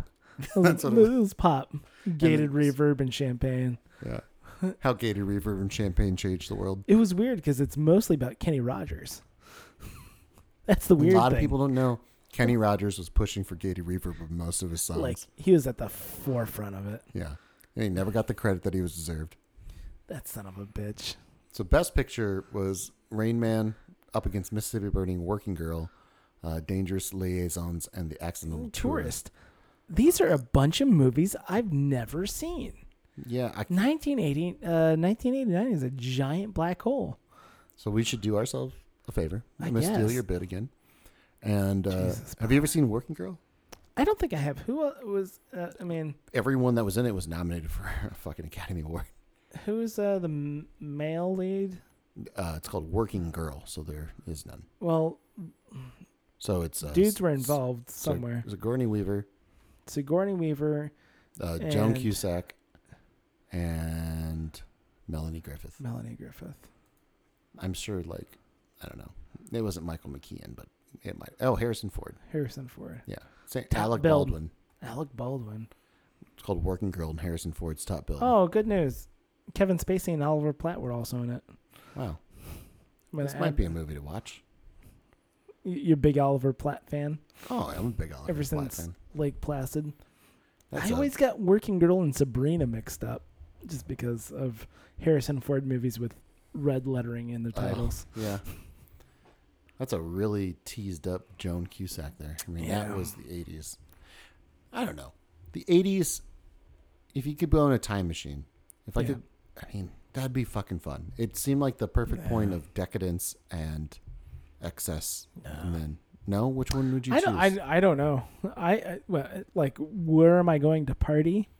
No, just where I mean, it's it's the partying is an aspect of it, but also just like there was enough technology that you weren't in the Stone Age. Like you weren't, Sure. you would deal, you could deal with like modern things. You'd ha- you wouldn't have to like change all that much, but you had this freedom too of like yeah.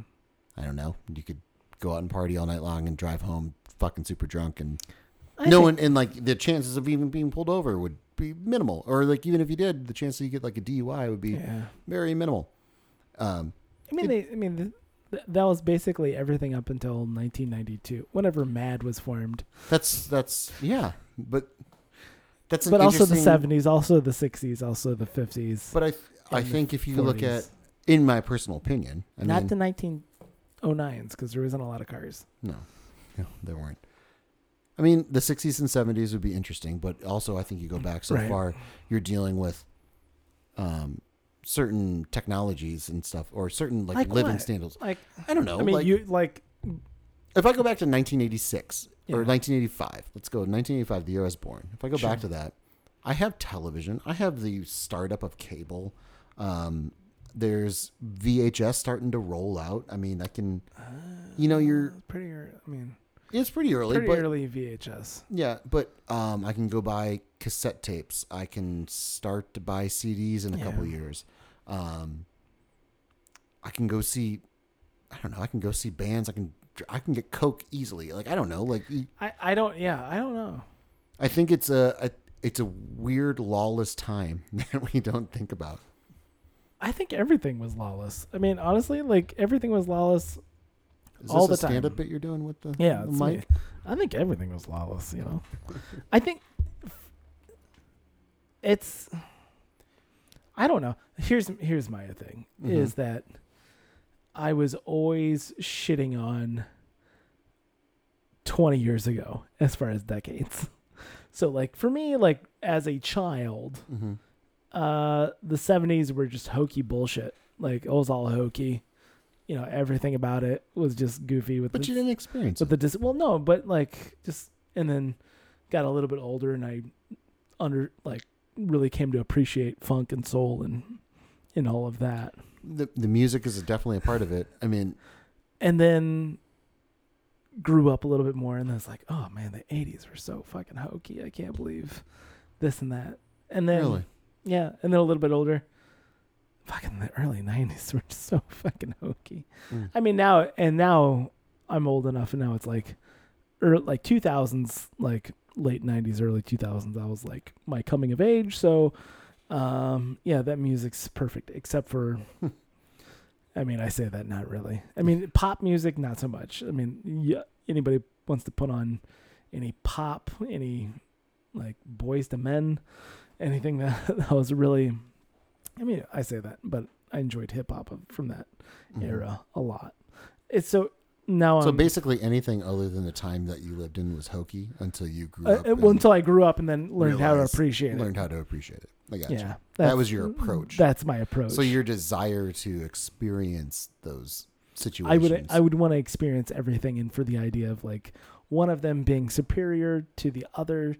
I don't know if it's oh, trust me, I would love to go if you know if you had a opportunity to do it, like to do 60s, 70s, 80s, 90s, plat like a, a a platter basically. I'd rather I'd love Uh-huh. to go to the year 2000 as an adult and experience early age of internet try to like and try to enjoy really en- capitalize. enjoy uh, as far as technology the latest that it could before 9/11 like Mm-hmm.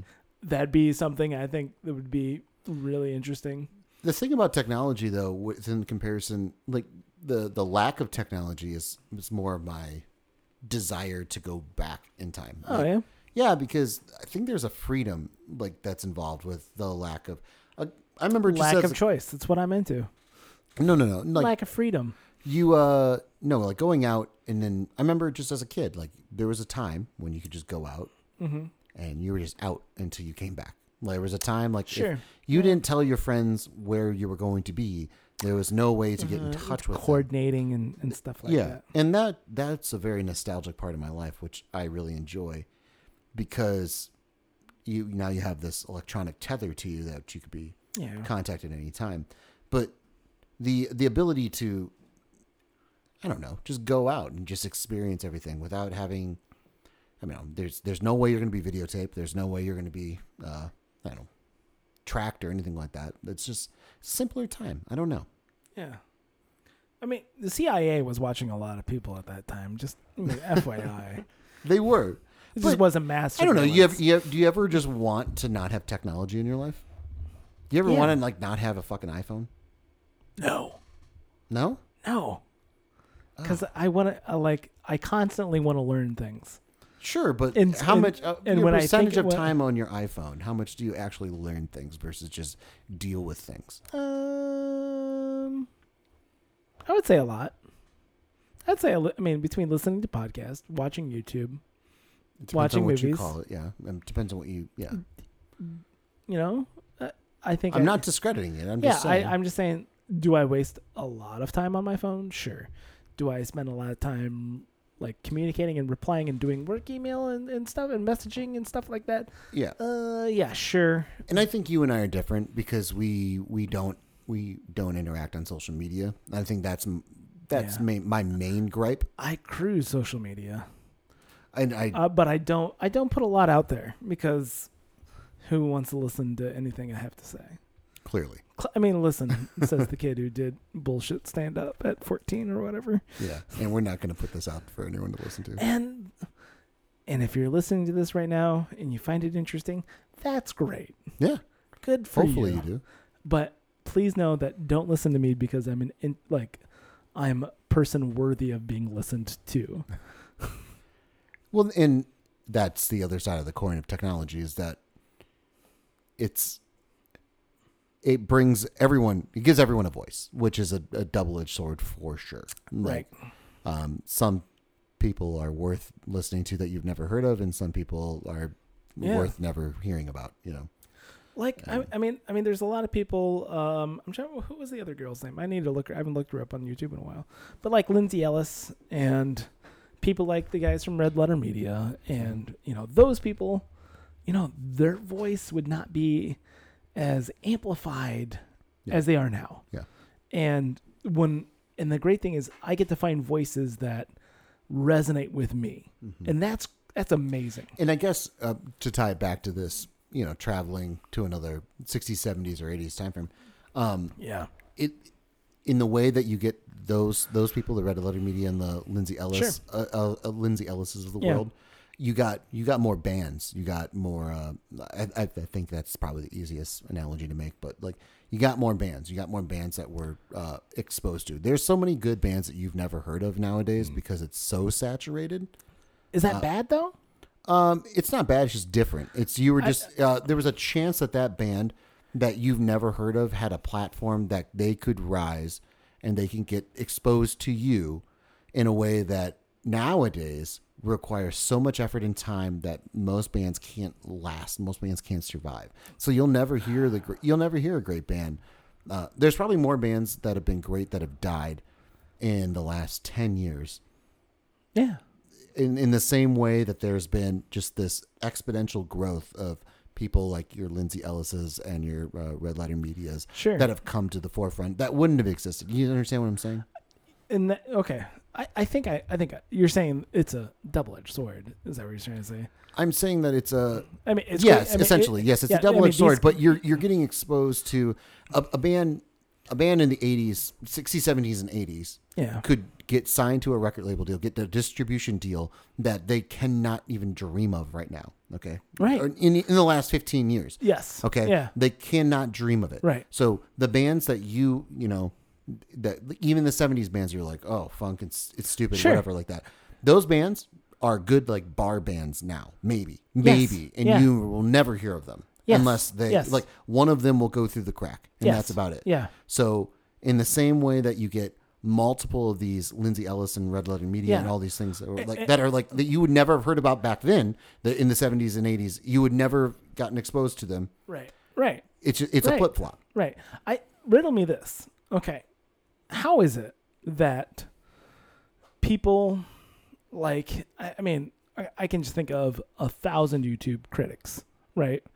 Uh, George Rockwell and uh, and I'm trying to remember, eh, really good guy.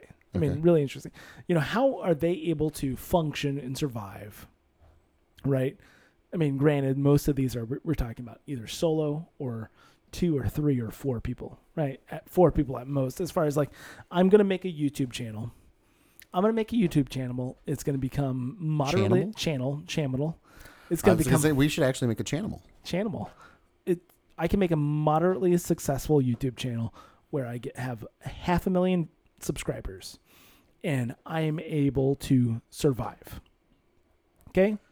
That that's that's something that can Those hap- number- also also podcasters can do that as well, Yeah. right? Okay, that's like they can survive um you know, making content and pr- you know, putting it out there.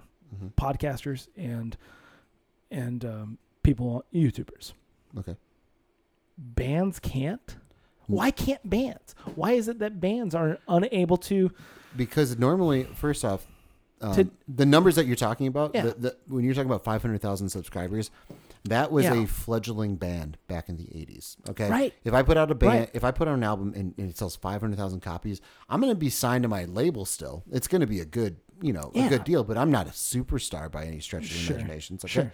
so t- to to just flip flop them in numbers alone is ridiculous because the the time it takes to write, record, produce, uh, organize a tour, to promote the tour consistently, to do all those things because there's more to it. There's not. I'm saying like just why isn't there just a? I mean, There's take I mean taking the tour out of it. First- why aren't they just like put cranking out song after song after song?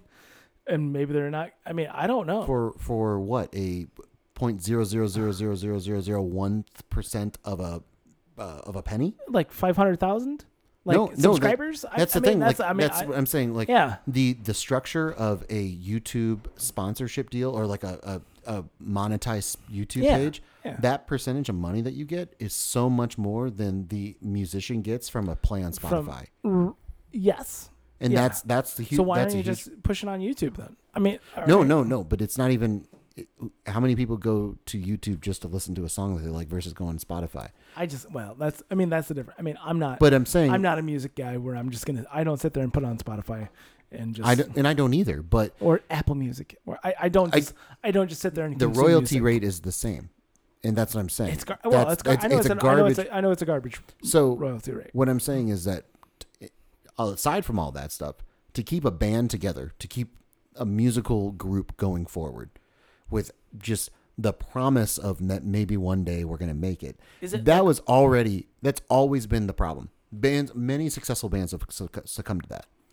Like to that, no matter even what the money, it's the personalities don't jive, and we're going to break up. You know, what? here maybe here's the deal. Maybe there's like a duo right now that is on YouTube and just putting out song after song after song after song, Sure there and is. they've got five hundred thousand subscribers. Sure, there is. and they're making enough money and i just don't delve into that because i don't i don't give a fuck about listening to Most that people music. don't. so i don't know it exists But but it- maybe, maybe it's just i don't know it exists there's you know You're- a number of people who are out there doing it and i just don't know who they are because they're lost in the ether and i'm only focused on That- things i care about because i only go and seek media that i care about But that's that goes back to my point. Like the the good bands that you you'll never hear of, like versus the the funk music of the '70s that you weren't a fan of, and then you came around to. yeah Like you were you came around to it because it was exposed to you. You came Right, around to right. it because you went back to it. You came around to it because it was available.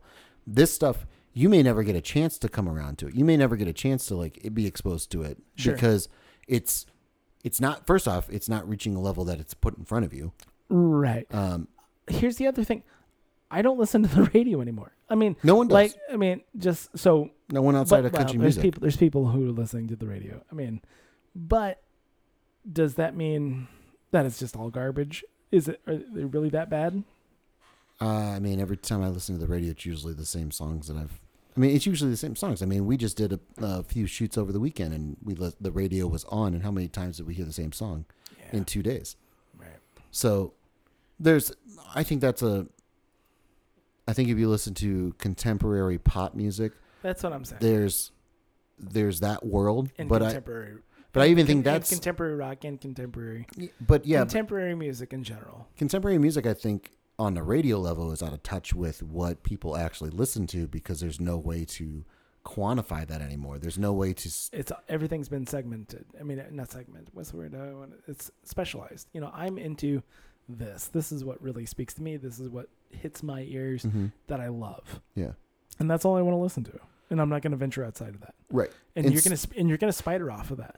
I mean, just like Mm-hmm. you know. maybe well, You- I mean, I mean, between uh, Neutral Milk Hotel and Cursive, and uh, going into uh, Death Cab for Cutie and, and stuff like that, you know, those aren't you know really giant mainstream people, but Mhm. it's you know I'm gonna t- I'm gonna continue to follow that train, and, and when a new band meets, and also it's gonna become much more localized, much more regionalized, and is that a bad thing? Is I mean, um I don't know.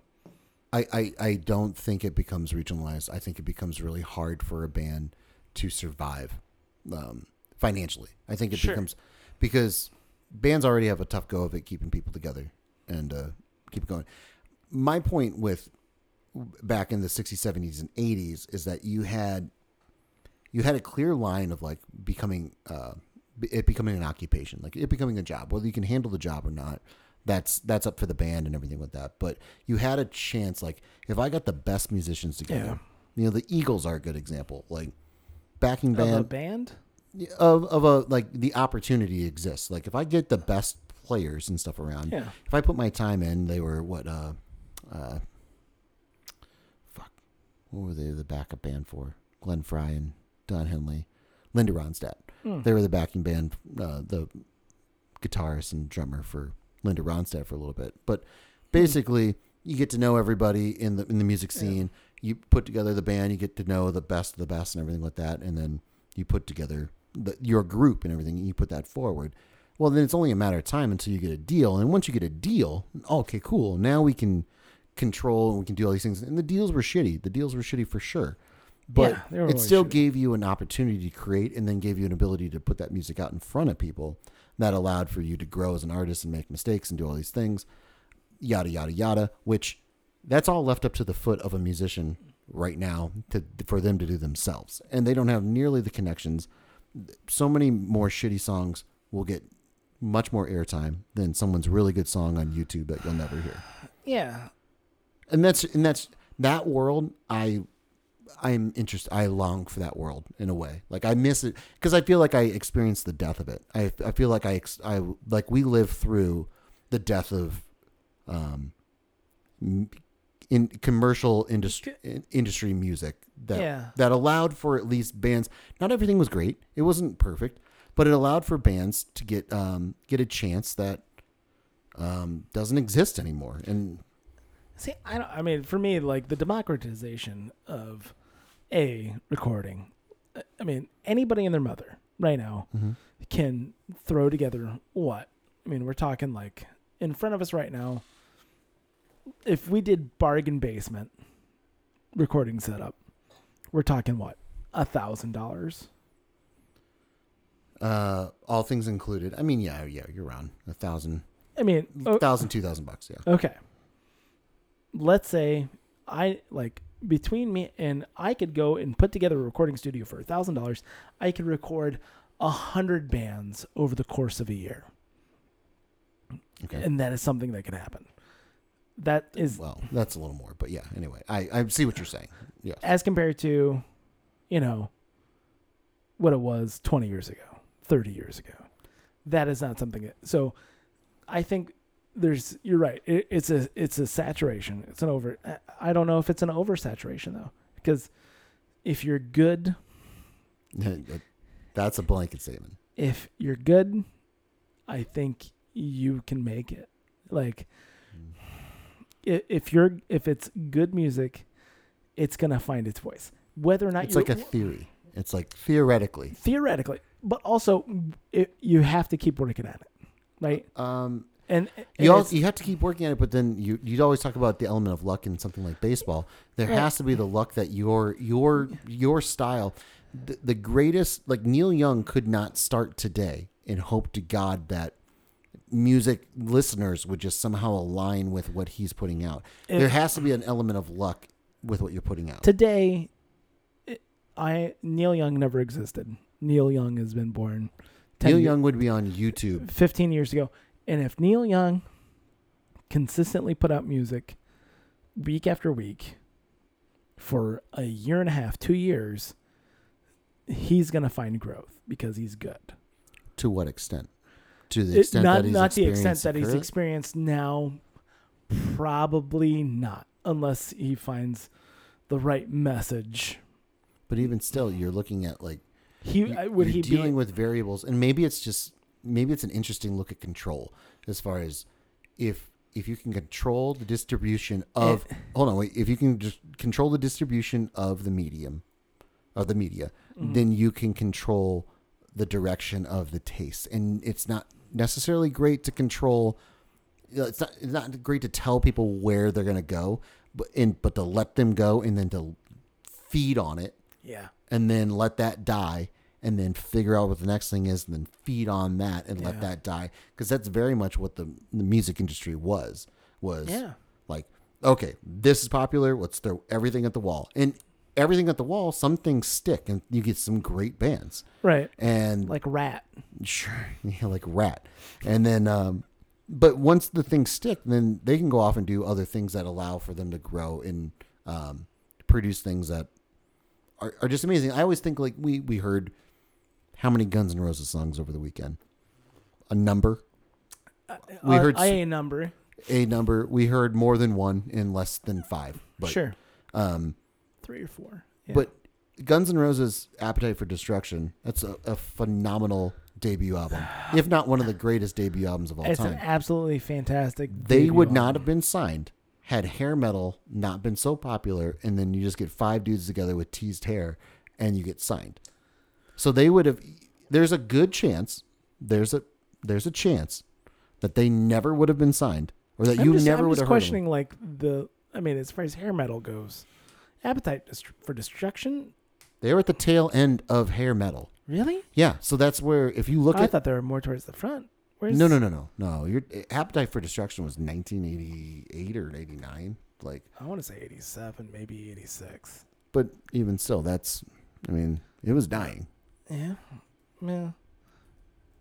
I don't know how to spell I guess- appetite. I'm just gonna get close. I mean, that's close enough. My God, DES, I know E search and destroy. this fucking screen too does not help. Come on. 87. Nailed it. But again, that's Yeah, dying. It's I, I guess. I mean, where It where is. is Twisted Sister fit into this? That's. I mean, I'm just trying to think of like. first off, hair metal died in 1990. We'll be nice about it, and we'll say 1990. After Use Your Illusion 2. Mm, really, even that? I don't know. I don't know. No, that was as much after. But again, this album is an, a, a great album that wouldn't have existed had not hair metal been so popular leading Sure. up to it. It's not a hair metal album. It's a rock and roll album. I mean, it's a, it's one of the great rock and roll albums of all It's a time. fabulous rock and roll album. Um, so this band got got through and got distributed and was marketed in a way that a band nowadays coming out. Uh, do, can you tell me the band? Can you name the band? Okay. That was the. They sound like Led Zeppelin. It's like Led Zeppelin. Uh, Within the last- um, Five years. it's not Wolf Mother. No. It's uh, what's her what's the name of- Exactly. of that garbage band? Yep. Greta Van Fleet. There you go. Good job. Good Did it- job. Did it? Yeah, you and did it. I could not listen. If you put a, if you could pull pull up like name that tune, Uh huh. not gonna be able to do it Right. at all. but that's like an example. That's that's the uh, the life of a band right now. You're like, they sound like Led Zeppelin coming. It's like Led Zeppelin again. Okay, cool. This is gonna last for like six months, maybe Yeah. a year, and then you're never gonna hear from them again because we're gonna forget about it and we're gonna move on. See, and then I think about somebody like, um, oh, what was it? What was the? I was just gonna think of somebody who does sixteen twelve. Uh, not sixteen twelve. That's the your Chicago? slavery started. um, uh, Twenty four sixty five. no, what's uh, who did Christmas in L.A.? What was the name of that band? What's that funk Oh, California funk band with like a gazillion guys in it? uh, Wolfpack. Wolfpack, you Oh, Yeah. know. Yeah, they're an anomaly. They are. All right. I mean, yeah. But it took an apple. It took an apple commercial for me to figure it out. Figure out who they were. For me, it was the first. I was in. Get this. I was in an old Navy saw, n- old Navy store, Mm-hmm. and I heard Christmas in L.A. and I'm like, "What- what's going on here? And then I went and listened to a bunch of their music. And I'm like, oh, these guys are fucking great. Now, am I ever, ever, ever gonna go pay money to ever go watch them? Am I ever, ever, ever gonna go pay money to download an album? Probably never. Am I gonna watch them on YouTube? Yes. Now, that being said, I think it's more like me with music. I think it's probably closer like me and baseball. you know, d- don't change the rules just for me. You know, Well, I appreciate that. Yeah. but I appreciate I appreciate the democratization of technology and how that's changed a multi-million industry which was controlled by a very select few Yeah. and you know you had tastemakers who were chasing that dragon of we're going to chase after uh, doo-wop groups we're going to chase after funk bands we're going to chase after this pop this pop this pop this pop this pop and having a hand selected full like few uh, talent scouts out there trying to figure out which way the wind's blowing to go after it now I've got this absolutely cornucopia of music in front of me. And if I like something, I like it. And I can spiderweb off of that. And are these guys, no, this is me. I'm totally removed. I'm not like supporting these guys outside of viewership and listens. Um, do I know or care enough about them and whether or not they can exist as a band forever? Um, you know, in the words of Quiet Riot, I love to be overrated. Uh, You know, you get a guy who can put together like free, who can make one hit wonder and live off of forever, just like Rat that I mentioned before.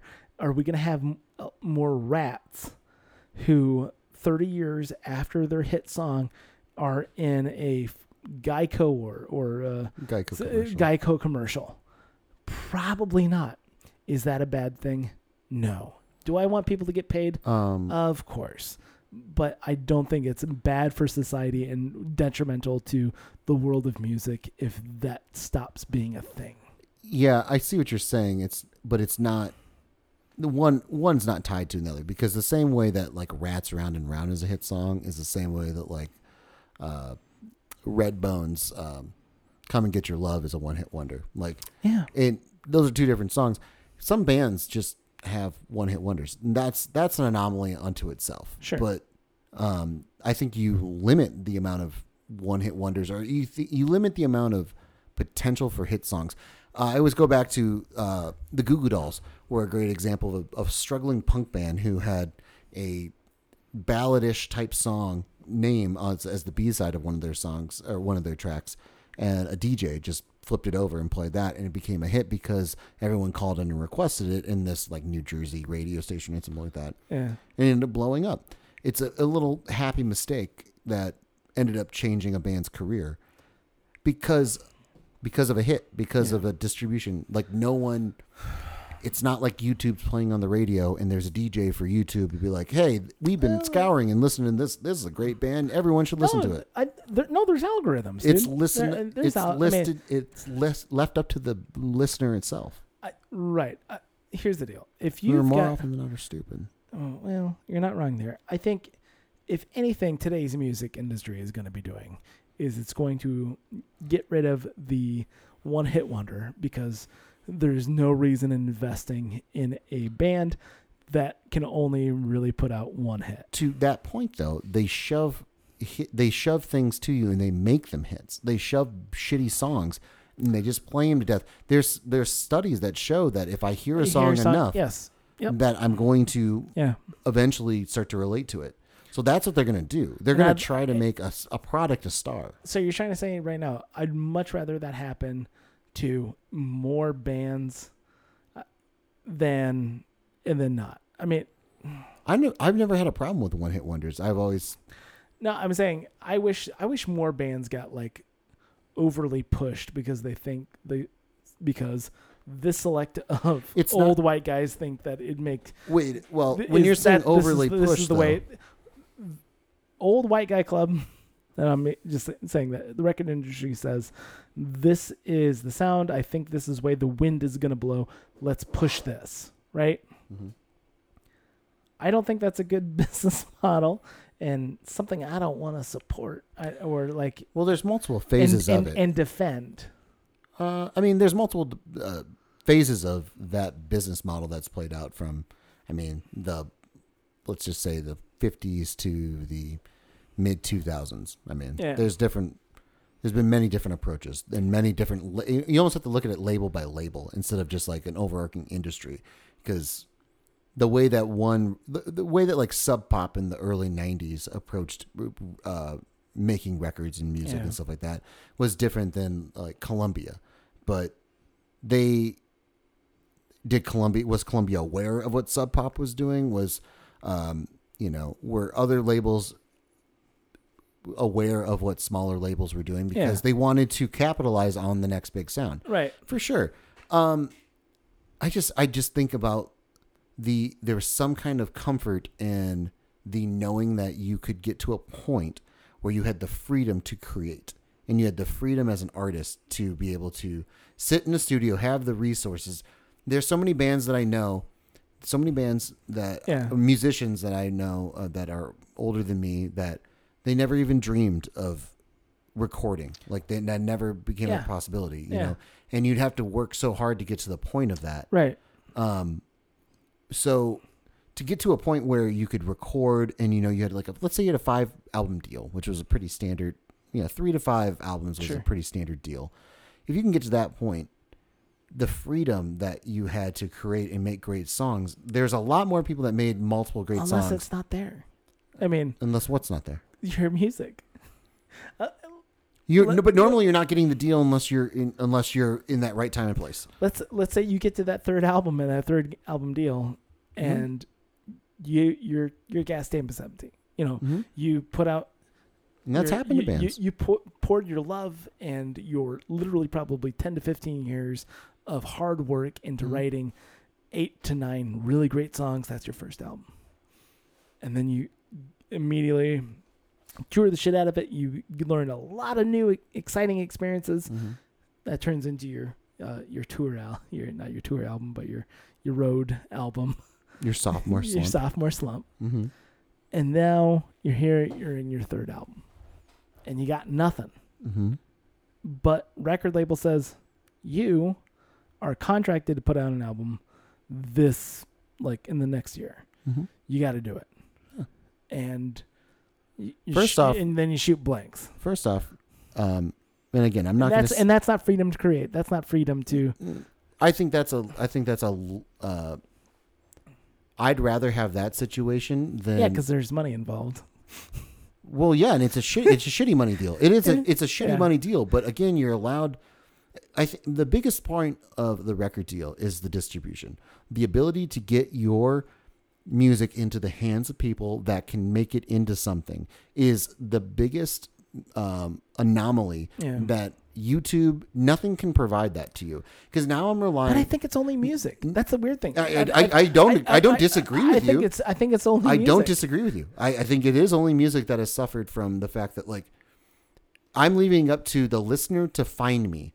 It's like I can tell everyone to listen to me. I can tell all my friends and family to Yes. listen to me. Yeah. Um, and they can all go off and tell and do their own spiderweb thing. It's not going to be nearly as different than It- Columbia Records sending my album to all the radio Every stations in single Am- radio station fucking in America. Right. All right, there's a that's a totally different beast.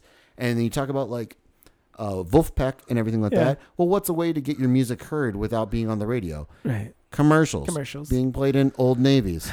It's Yeah. a thing, and I remember having, I remember talking about it. I remember doing like so- like we were in works with uh, a reality TV show network. Basically, it was like your songs would be featured in a reality TV show for a time in the mid to two thousands That's pretty that good. that's what you did. I mean, it was was it the OC? I think it was what, what the show was. Like if your That's not song reality, but oh No, you no, said- no. Okay, yeah, yeah. I'm just saying like if Okay, your sure, song yeah. was featured on, on the, OC, It's huge. it's almost like a just a blank Yeah. check to be able to start doing, you know, whatever the hell you want. Like but for how long? Well, I for said that, very like- little. And then Napster came along and ruined everything. yeah. I, I I'm I'd much rather. I think that people, and this is once again, I'm not a musician. No. I don't ever claim to be. You claimed in Well, this I do- I podcast do to be have- a drummer. I, I do. Well, I think it's. I mean, in my music, I we've had a, I've had a long conversation about Professional musicians. musician. I'm not a professional musician. Yeah, we there can- it we is. can qualify That- that. That's the qualify. Yeah. I am not a professional musician. Uh, music is not n- absolutely as near and dear to my heart as it is to you Yeah. and a, a lot of other people. Um, but I I think it's. I'd much rather have this situation now. But then again, I'm not listening to that music. Am am I that person? Am I that person on the edge that uh, if the weird place we are now, I'd be listening to a lot of m- other music and I'm going to be li buying a lot more albums. I've always been very content with just listening to free radio. So, Mhm. um, Well, and that's at that, you know, at your core, that's who you are. yeah, And at my core, I would like I would like to experience the freedom of of going out and seeing. I- I mean, like Guns N' Roses is a great example. Like, there's a time when you can just go see them on, you know, the Sunset Strip, Yeah. trying to make it while they're recording, you Yeah. know, Appetite for Destruction. That doesn't exist anymore in the same way that it did back then, and it was Correct. a totally different beast correct. and to experience that because again I, I don't disagree with you that the technology the freedom of the technology is a bad thing i i think it's a good thing i think Yeah. to, to not have the control because we experienced it on the other end with like the news media. I mean, is Yeah. completely controlled by a very select few. But Is it- to experience the to experience the litany of bands that were making it and trying to make it and um yeah, were just doing it. I just think there were more people trying to do it. I don't think there are as many that are legitimately qualified to be professional musicians. Sure. I think it's amazing right now that a dude like yourself could go work 40 hours a week and spend the another 20 to 40 hours a week creating and crafting and recording and dis- self-distributing music. I don't think that's where you lose it right there. I- How do you self distribute? I can put it on YouTube and I can spend 10 hours a week spamming the shit out of absolutely anybody and everybody. Right. And then you get okay. Then there's And then I'll let you and hopefully that's enough for you to start. But is there a problem with Spotify and Apple Music as far as their pays per play? Um, yeah, Yeah, that's big a time. that's a problem Pharrell got what fifteen hundred bucks for half. Yeah. something like that. as compared to YouTube. well, not even as compared. I mean, it's I mean, just so I mean, like if you like, I think- if I spent and I put out and I focused every week and I put out a song every week, right? And I did that you're you're really painting with a broad brush here. for if I did that for two or 3 You're gonna years- put out a lot of shitty songs, by the way. yeah, Yeah, yeah. yeah.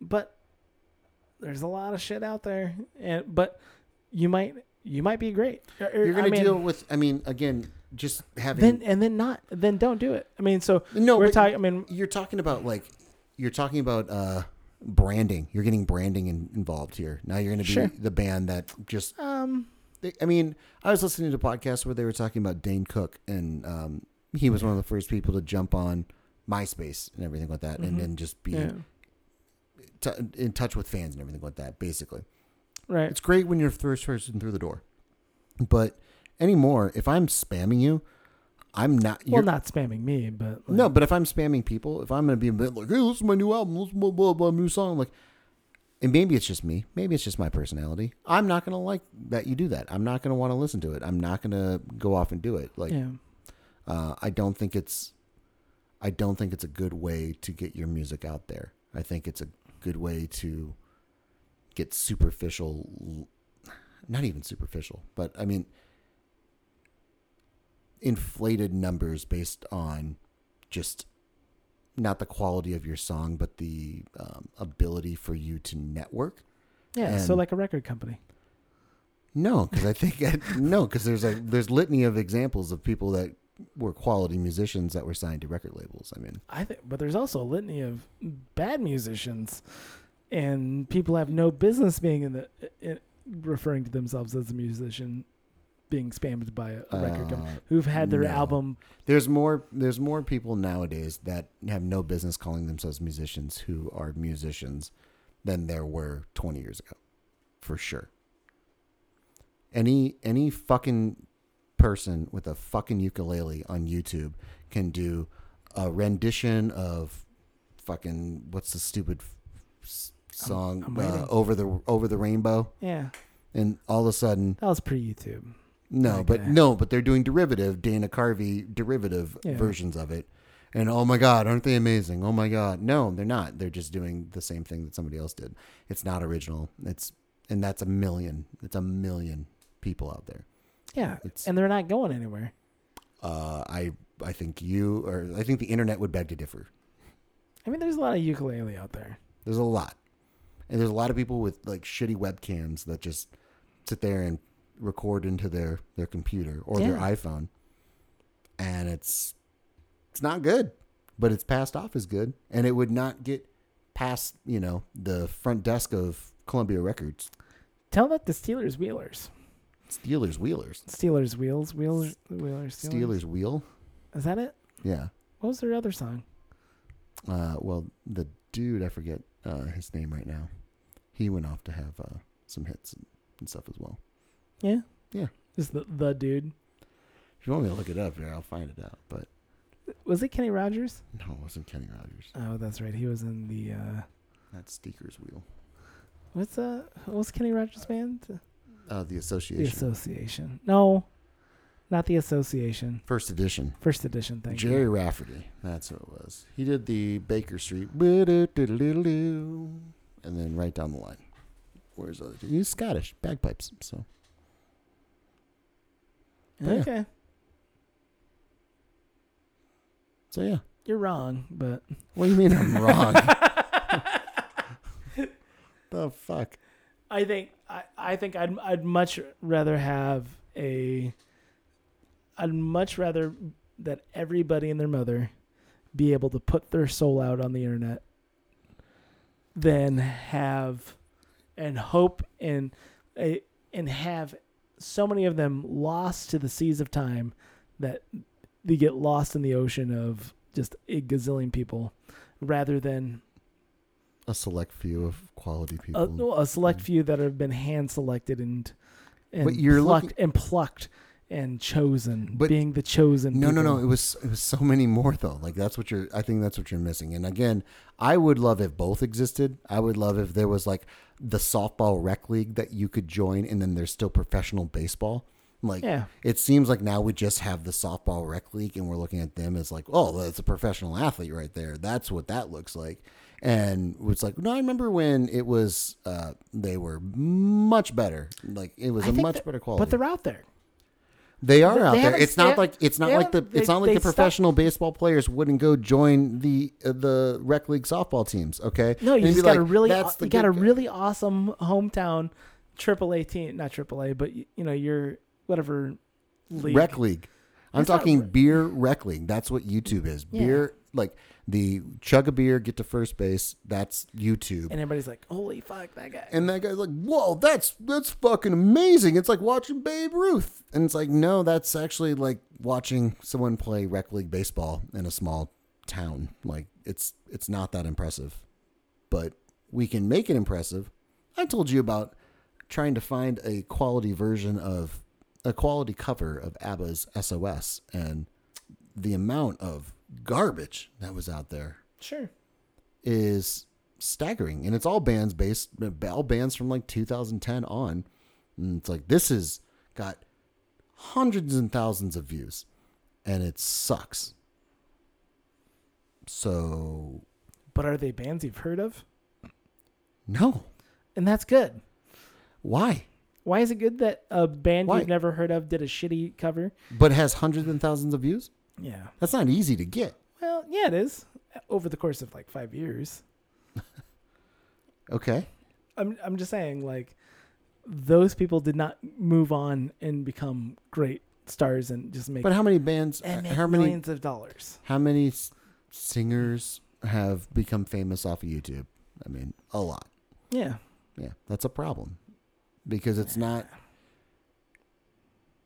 I don't know. Maybe it's just me waxing poetically about the music industry Uh, for all of its flaws. I'm not going to say that it's fucking perfect, but th- it did allow for this barrier for bands to have to work a certain amount and get to a certain level before they'd even look at you. And a lot of things you'd have to like do the right way. You couldn't just like Tom Petty had the story of just walking into record labels and giving them the, the disc, and they're like, "This is not how it's done," you know. Right. And after that, it's like no one could do that. But it's it was I think- it was nice to have it was nice to have a, at least a threshold that if you're good enough, you can get to here. And then from, once you get here, now it's a different game. Now it's a completely different world. So you're saying so many people right now are working hard, writing music, putting their ever loving soul No, and putting it into an album and it's not good enough for you to listen to, so no, no, no. fuck them. No, no, they're not putting their heart and soul into it. They're not putting the production value. They're playing it on YouTube with their guitar, or like Yeah. they're they're singing to a backing track or whatever the hell they're doing. They're they're doing very little work, and then it's like, oh, I did this once for like a week, and then I should be I Right. should get a record deal. Versus like Oh. I've been playing in a Do you band think- do for you think- five years. Or Do you think those six- people think they should get a record deal? Or I- are you projecting? That's my. qu- Let me What- put my analyzing hat on. I mean, where, like, the number of people. So those people who did their shitty SOS covers, right? No, no, no. Those were like So- a lot of those were way too professional for. Uh, Um, for my comfort level Sure. for how shitty it was. A lot of like not tiny desk recordings, but similar. Similar. Yeah. Okay. How many of them in the like description was like, by the way, buy our album? I mean, or I guess I mean probably a lot of them, or No, no. I mean, Okay. not that I looked in the description, but it wasn't. It, this is getting a sense of these were, um, they were pretty well produced album or well produced. Okay. Uh, one was alive in front of a good amount of people. oh, Um, I don't, I don't hold live albums. I'm talking you, again. You're getting you're I'm conflating just- I'm- it I'm with just- yeah. like a produced video of Yeah. a band that like went into a studio and recorded their album Right. versus a person sitting in front of their webcam pressing record and playing a cover of Wagon Wheel and being like, I'm sure Oh, there's. "Okay, I'm just waiting for the hundreds of 1000s I'm sure to that's roll." a. I'm sure that's a guy, but I. or my original song." Like the amount of people that sit down and like, "I'm going to play the 5-minute version of my acoustic song that I wrote." And this Yeah. is going to I'm going to put out a song a week. Yeah. I'm going to do that. And it's garbage. It's absolute garbage. And There's a Yeah. lot of garbage out there. And those people would barely be, they're open micers. I mean, that's the Yeah. whole world that and you're. that's yeah. It's no, but some of them are good. no, None. no. Not a single Well, I mean, one. if it were- okay. Okay. Yeah, if I'm, I want to be logical about this Right. argument here. but, um, yeah, I, a lot of them are bad. Yeah. A lot of them get way too much attention. and a lot of people who dropped off their CD at Columbia Records Never got it heard. was were awful Yeah. And To the, the thing point- is, is that it was to the point that nobody would listen to it. Nobody listened to it. And to that point, Like one person, one person would listen to it. One intern. one, Mm. One person's intern- shitty job one was in- to listen to that. Nope. Fuck this. Yep. And if And that was the only person that had to suffer through it. And now we put those people on a pedestal, put even a percentage of those people on a pedestal, and they get to go off and do other things. No. Which is garbage. No. b- Okay. So shitty intern gets the, my gets my cassette, the, my demo that I dropped off, and somehow I got it into the, somebody's right hands, and he plunks it in, pushes play, and it's some kind of weird, kind of funk, Rastafarian pop s- stuff. I don't. know. I'm going crazy. Yeah. Right. Again, Uh, you know what? Hold on. The hair metal's what's in. Click eject bin, yeah, there's all and that's a those- problem. Yeah, those are all those. But again, there as were compared to, but, like- but there were other labels though that allowed that that were always thinking ahead, that were always doing different things. So you're uh, you're right that like maybe Columbia throws it out, but some independent label can sign you and then do it. And now, Yeah, and but now independent labels have been murdered, murdered. Yes. in the last twenty five Sure. years. Okay? how is that possible when you have like a gazillion other labels? Like, oh, there's there's labels that exist that don't make any money. Like you and I can have a label if we want, but we're not going to make any money.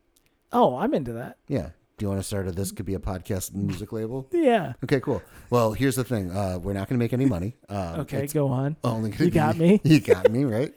we have all the stuff, right? Right. So it's just going to be an exorbitant amount of time and effort, and then uh, Like, we got to bring in Jeff Rich down from Gary, Indiana, yeah, to mix it professionally. and then we. and that's that's what it is. And that's we can just go scam old people at the mall. exactly. Yep. And it's tell them it's going to go on YouTube, and that's like making it. So there you go. and they can share it to all their friends and family. And maybe, maybe, if it's not absolute complete garbage, his family members will share it with some other family members. And maybe, just maybe, At the end of the day, yeah, this could be a podcast, I guess.